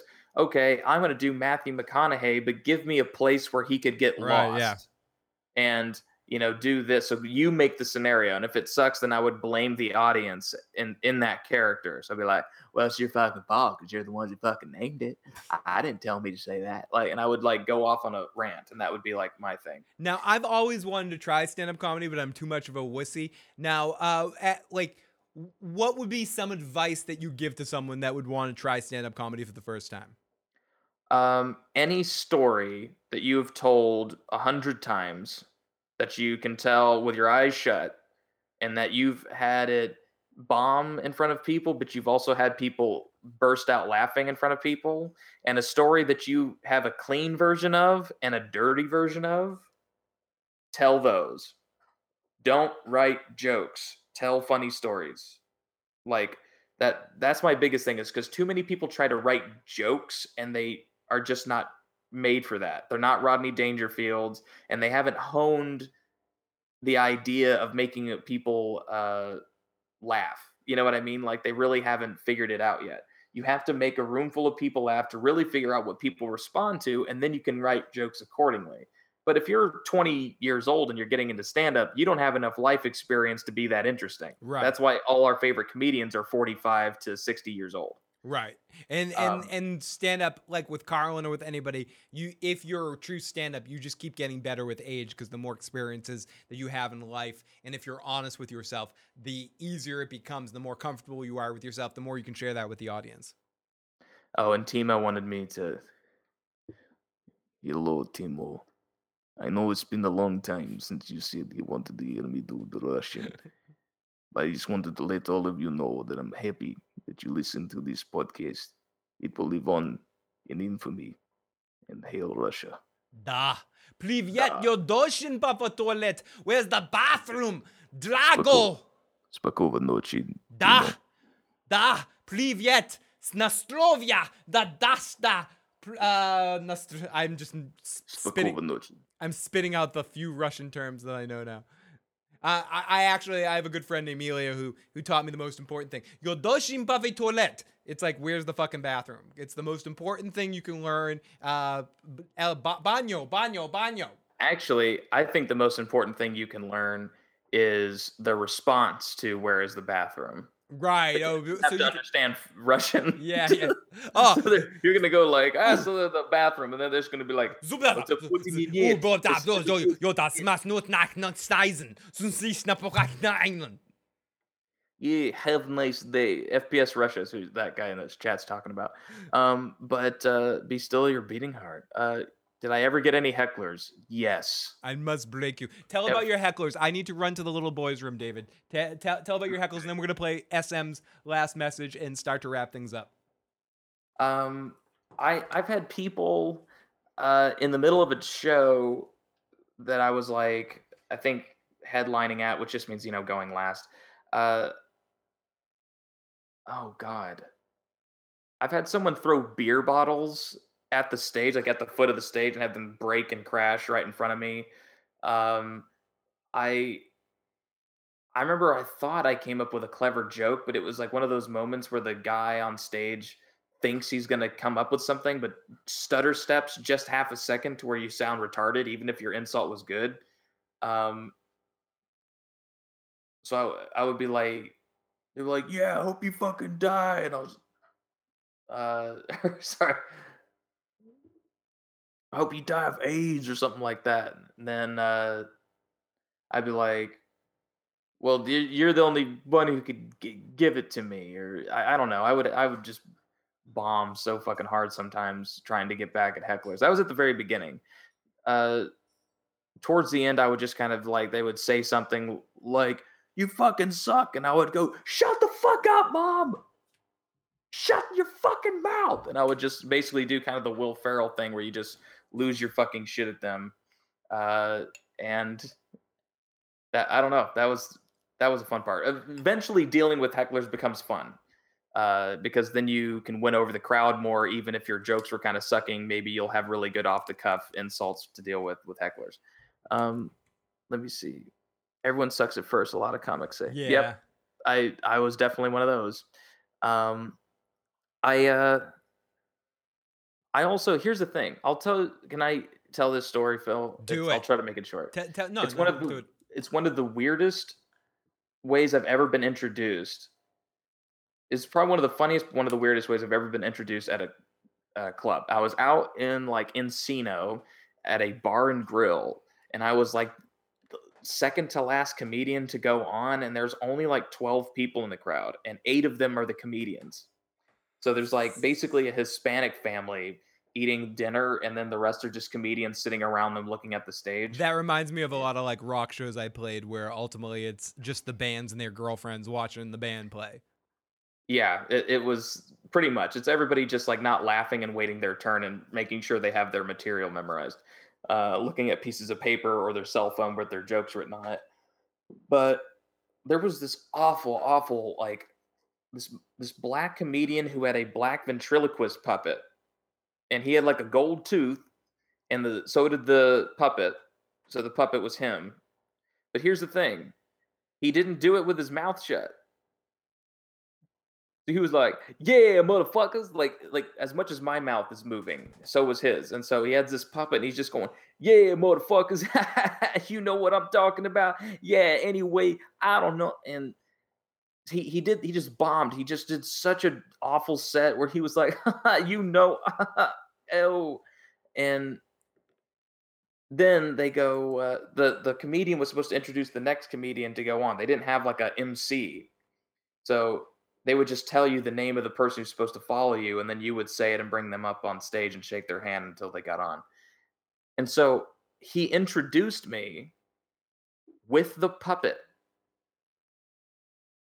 It's the weirdest thing I've ever experienced in my entire comedic life where a black ventriloquist puppet with a guy wasn't ventriloquizing, if that's a word. It is uh, now. It is now, yeah. And so he's just talking, both mouths moving, going, everybody give it up now for, for David Grayson, y'all. Yay. It's and fu- he introduced me with the puppet. It's- and then when I went up to shake his hand, he took the little puppet hand on a string and outstretched the little puppet hand. And I had to shake, and he did it with the left puppet hand. So I tried to. Now, did you address it in the beginning of your act? I. That's all I talked about for the next 10 minutes. I went, what the fuck just happened?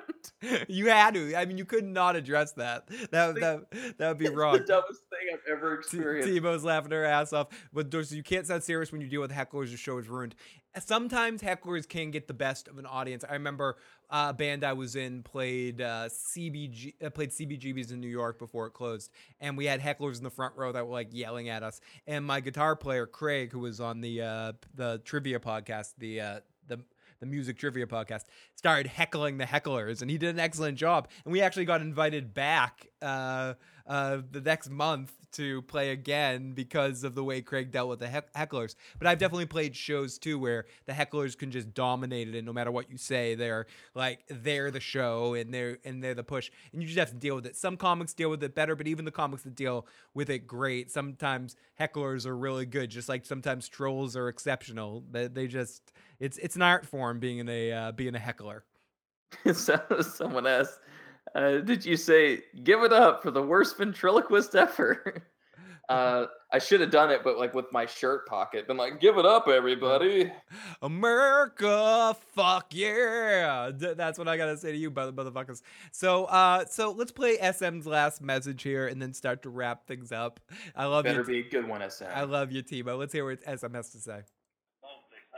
I think John Cena should be in the category of actors that are really funny that um, don't do uh, stand up.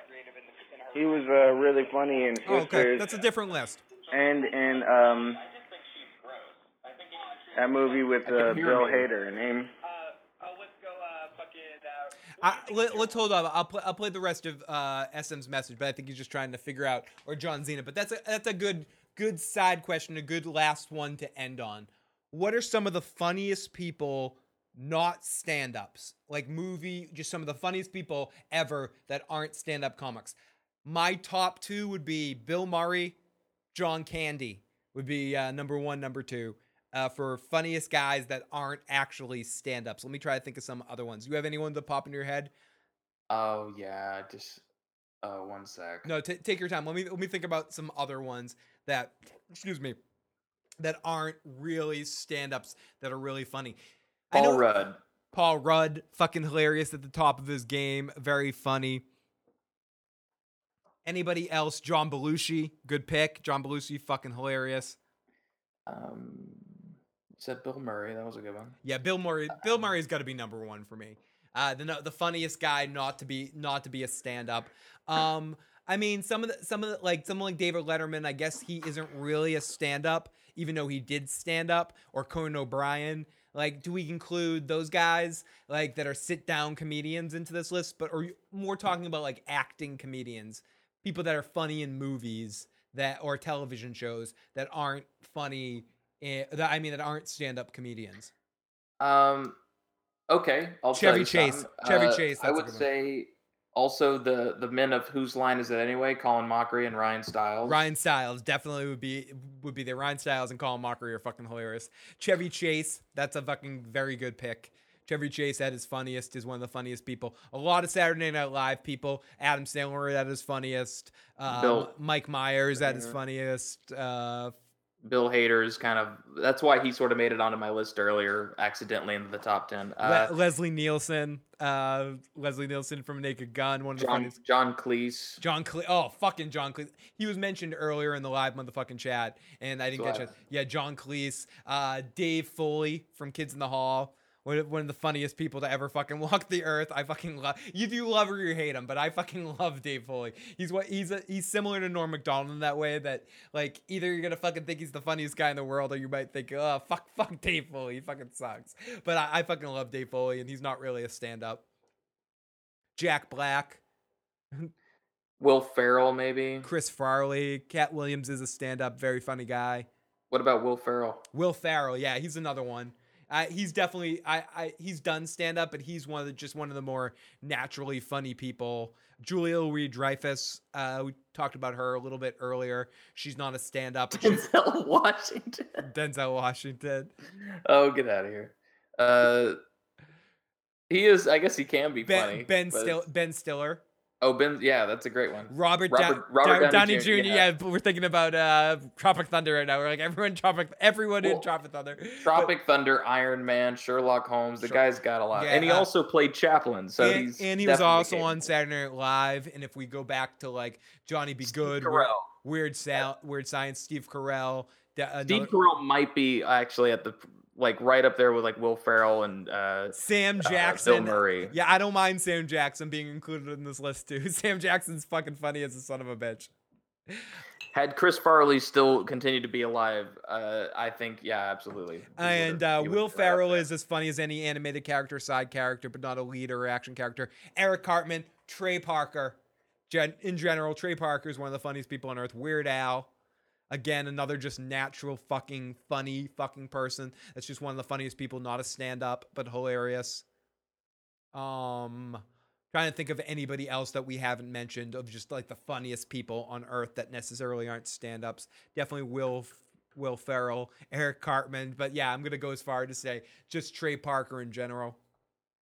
Um, Phil Hartman, Yeah, there, there's a lot. I mean, it's it's really hard to narrow that down on on this particular. That's almost like an entire different show. Yeah, it's like it- name it your is. top 100 It is. favorite funny people. But but we're 12 minutes from three hours, so this might as, might as well be the epic funny stream here at this point. yeah, it, is that's true. Matt This Stone, is, Matt 24-hour Stone as well. Fair enough. Yeah, I got to include Matt Stone in that list as well. Uh, Tim Conway, yeah, he was great on Celebrity Rehab.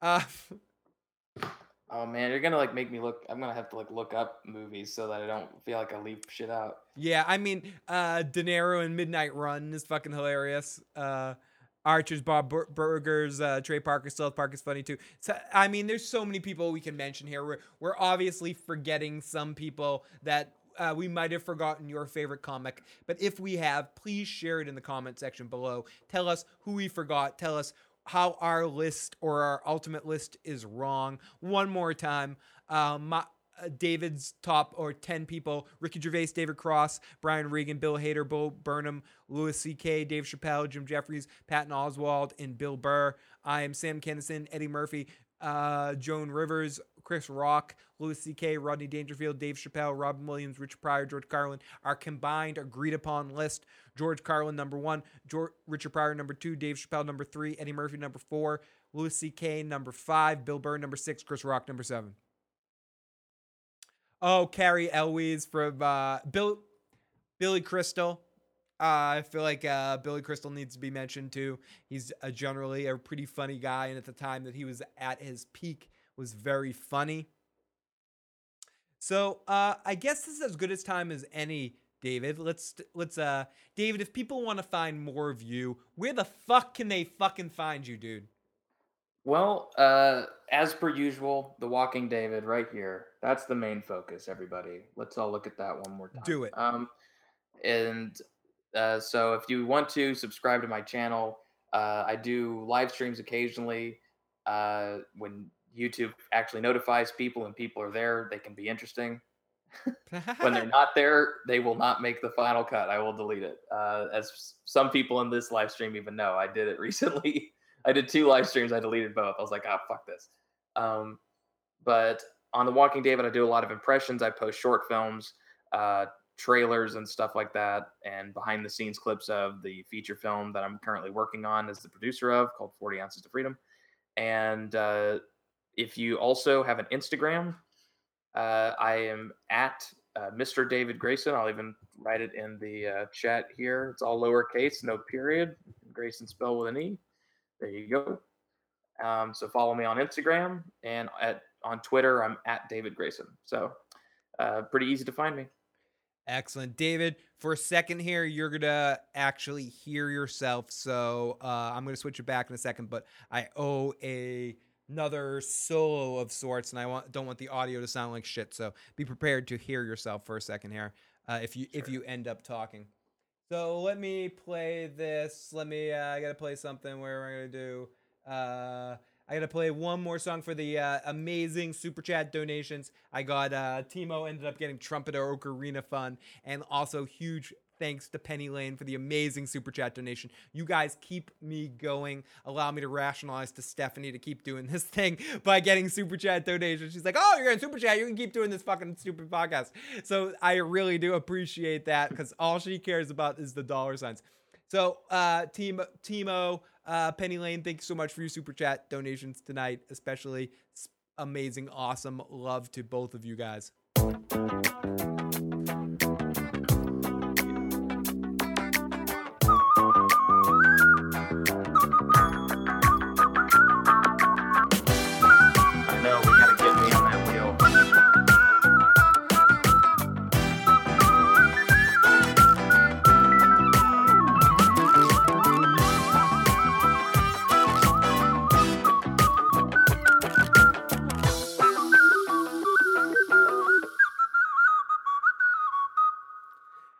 Thank you so much for those super chat donations. And yes, let's do that one time.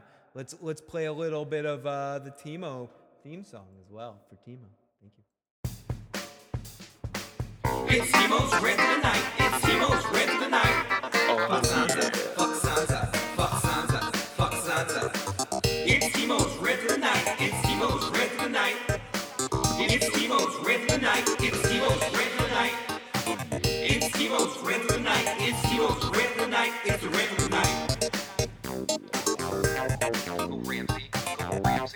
Ramsay. Go Ramsay. Slow. Go Ramsay. Go Ramsay. And let me switch this back so David isn't uh, can't hear himself.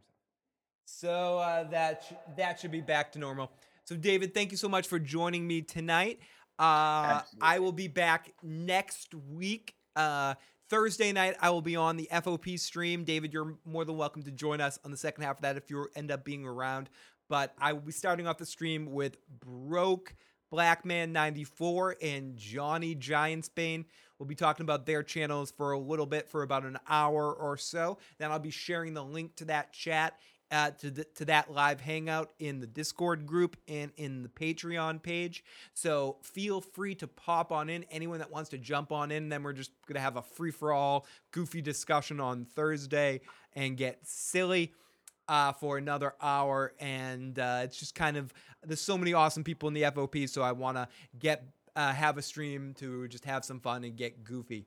So, uh, so tune I, into I that. miss I miss Johnny Giants. Man. Yeah. Hello, it's the Irish violin. Yeah, like he's great. Yeah, he's a good, great, great dude. So I can't wait for that stream on Thursday, and then the then on Sunday I might be back another time in the midst of that. But this coming Sunday, finally, after 20 live streams, I can't believe it's been this long. And it just happens to be that I'm doing more. I'm doing more streams by myself and with David with and uh, just random shit and uh, Joe's been sort of on vacation stewing. The night before Joe's birthday on the 22nd into the 23rd, Joe's birthday is on the 23rd. Joe Dirty Locks will finally be returning to the channel to recap and review the first episode, the 100th episode of The Walking Dead. Joe Dirty Locks finally back on the channel after 21 live streams that I've done. An amazing 21 live streams without Joe. Joe will be back this coming Sunday to recap The Walking Dead. He will only be here every other week for The Walking Dead because he works every other Sunday. He called out uh, every other Sunday for Game of Thrones, but he can't do the same thing for The Walking Dead. So we're gonna have to have Joe on his birthday dealing with The Walking Dead. So there may be Joe rants next Sunday, but next Sunday I'll be back with Joe. Maybe the following Sunday, I don't know David's schedule, but if David's available, he'll probably be recapping The Walking Dead on the alternate weeks with Joe as Joe's fill-in host. We might have a different fill-in host occasionally in the mix there, or a couple of podcasts that I'm doing by myself for The Walking Dead, but uh, David will be in the mix, a couple of those podcasts, and David and I will be on as well after episode five of Curb Your Enthusiasm, sometime in that week to do Curb, the first uh, the first half of the season, and then we'll be on again to do the second half of the Curb season as well. So yeah, it has been that many fucking podcasts between Joe. You can count them out. It's been fucking like 20 po- podcasts that I've done without Joe. So uh, so it's gonna be amazing to have Joe back on the live stream. Yeah, I miss Joe. Uh, e- even I want Joe on more than I want to be on. and Yeah, that- yeah, that's- yeah. that's I, Joe wants to be on more than he wants, but Joe Joe needs his break. You know, Joe can't be on any little thing. You know, uh, you know, uh, it, it it needs to be the live recap and review is pretty much all about Joe's ridiculous reactions. So, uh, so uh, that show could be changed to live Joe's ridiculous reactions. So, uh, and he won't miss The Walking Dead or Game of Thrones. So it'll, it'll be awesome to have him there, and we'll have Walking David on a lot of podcasts this season too, in uh, in Walking Dead. And I'm hoping for the best in that hundredth broadcast. I think some Joe fans are hoping for the worst because we want to hear Joe explode on his birthday about how shitty it was. But it's it's mixed feelings. I have a lot of mixed feelings, David. Like I want The Walking Dead to be good, but I also want it to be bad. So Joe goes crazy and people hating us. A lot of people thought we were too negative on The Walking Dead last season. No, see, even I, when I, you know, last season when I would like come on and I, and I would talk about it with you guys, it was like it was hard for me. Even I had to be like, man, this episode just kind of was shit, Yeah. or or that part of it was just really bad. And uh, I'm hoping for the best. I'm thinking that this, hopefully, that last season was just a big advertisement for this season. Yeah, that's what I'm hoping too. I'm hoping it's a lot more fun, a lot more silliness. I'm hoping for some good things. It's gonna. Yeah, and some more uh, zombies because people still die. So you know we need more. We need Oh more. yeah, yeah. There's, there's zombies on The Walking Dead. Anyways, everybody, we'll be back next time. If you haven't already, please subscribe to the Walking David's channel. Uh, he will be. You can find him like at the bottom of this video. You'll see a contributor to this shit, and you can click on that, and we'll send you the Walking David's channel. Also, I'll put the link tomorrow when I'm soberer, when I'm more sober. I will put the link to Walking David's channel in the description box below. Uh, so definitely subscribe to him. But if you haven't already and you enjoyed this video, please hit the like button. Please hit the subscribe button. Sorry, we went a little bit off topic with the comedians at the end there with The Walking Dead, but for the most part, we'd love to hear what you guys thought. If you made it this far and you enjoyed it and you disagree with something we said, please share your thoughts in the description box below about. I'm not in the description box. You can't get in there. I'm locking you out of that motherfucker. In the comment section below about what you thought about this the top 10 what your top 10 stand-up comedians are what your top 5 top 2 whatever. Who are we missing? Who the fuck why are we fucking wrong? David and i want to hear about it. We'll respond to any comments in the live chat. Tell us why we're fucking wrong. Everyone that's in the fucking chat right now timo j fox Fel- felicia mike Mike, you're fucking in. My mom, your mom told me it's bedtime. Turn out those lights. My mom is upstairs. I'm in my mom's basement right now doing this podcast. She is telling me to shut up, but my mom, fuck you, mom. I'm playing the conga. I played it. What so- door is also here? What door? What door? You are definitely uh, sober, Phil. Only two episodes I've seen. I missed everything in between. It was terrible since Glenn. It's gonna be bad. Mike, great to see you in the live chat. Michael, great to see everybody. David, thank you so much for joining me tonight. I will see you next time. Probably see you in a couple weeks. Good to talk to you about this. Had a lot of fun. Talk to you guys next time. Bye. Bye, everybody. Love you. Fill the issues guy. Fucking fucking subscribe. Subscribe, motherfuckers. Subscribe. Subscribe.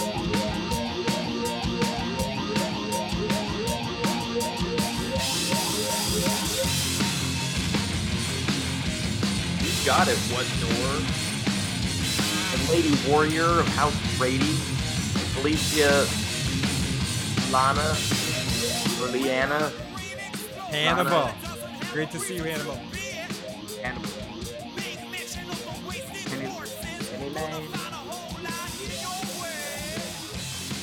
You know what? You know what, David? What?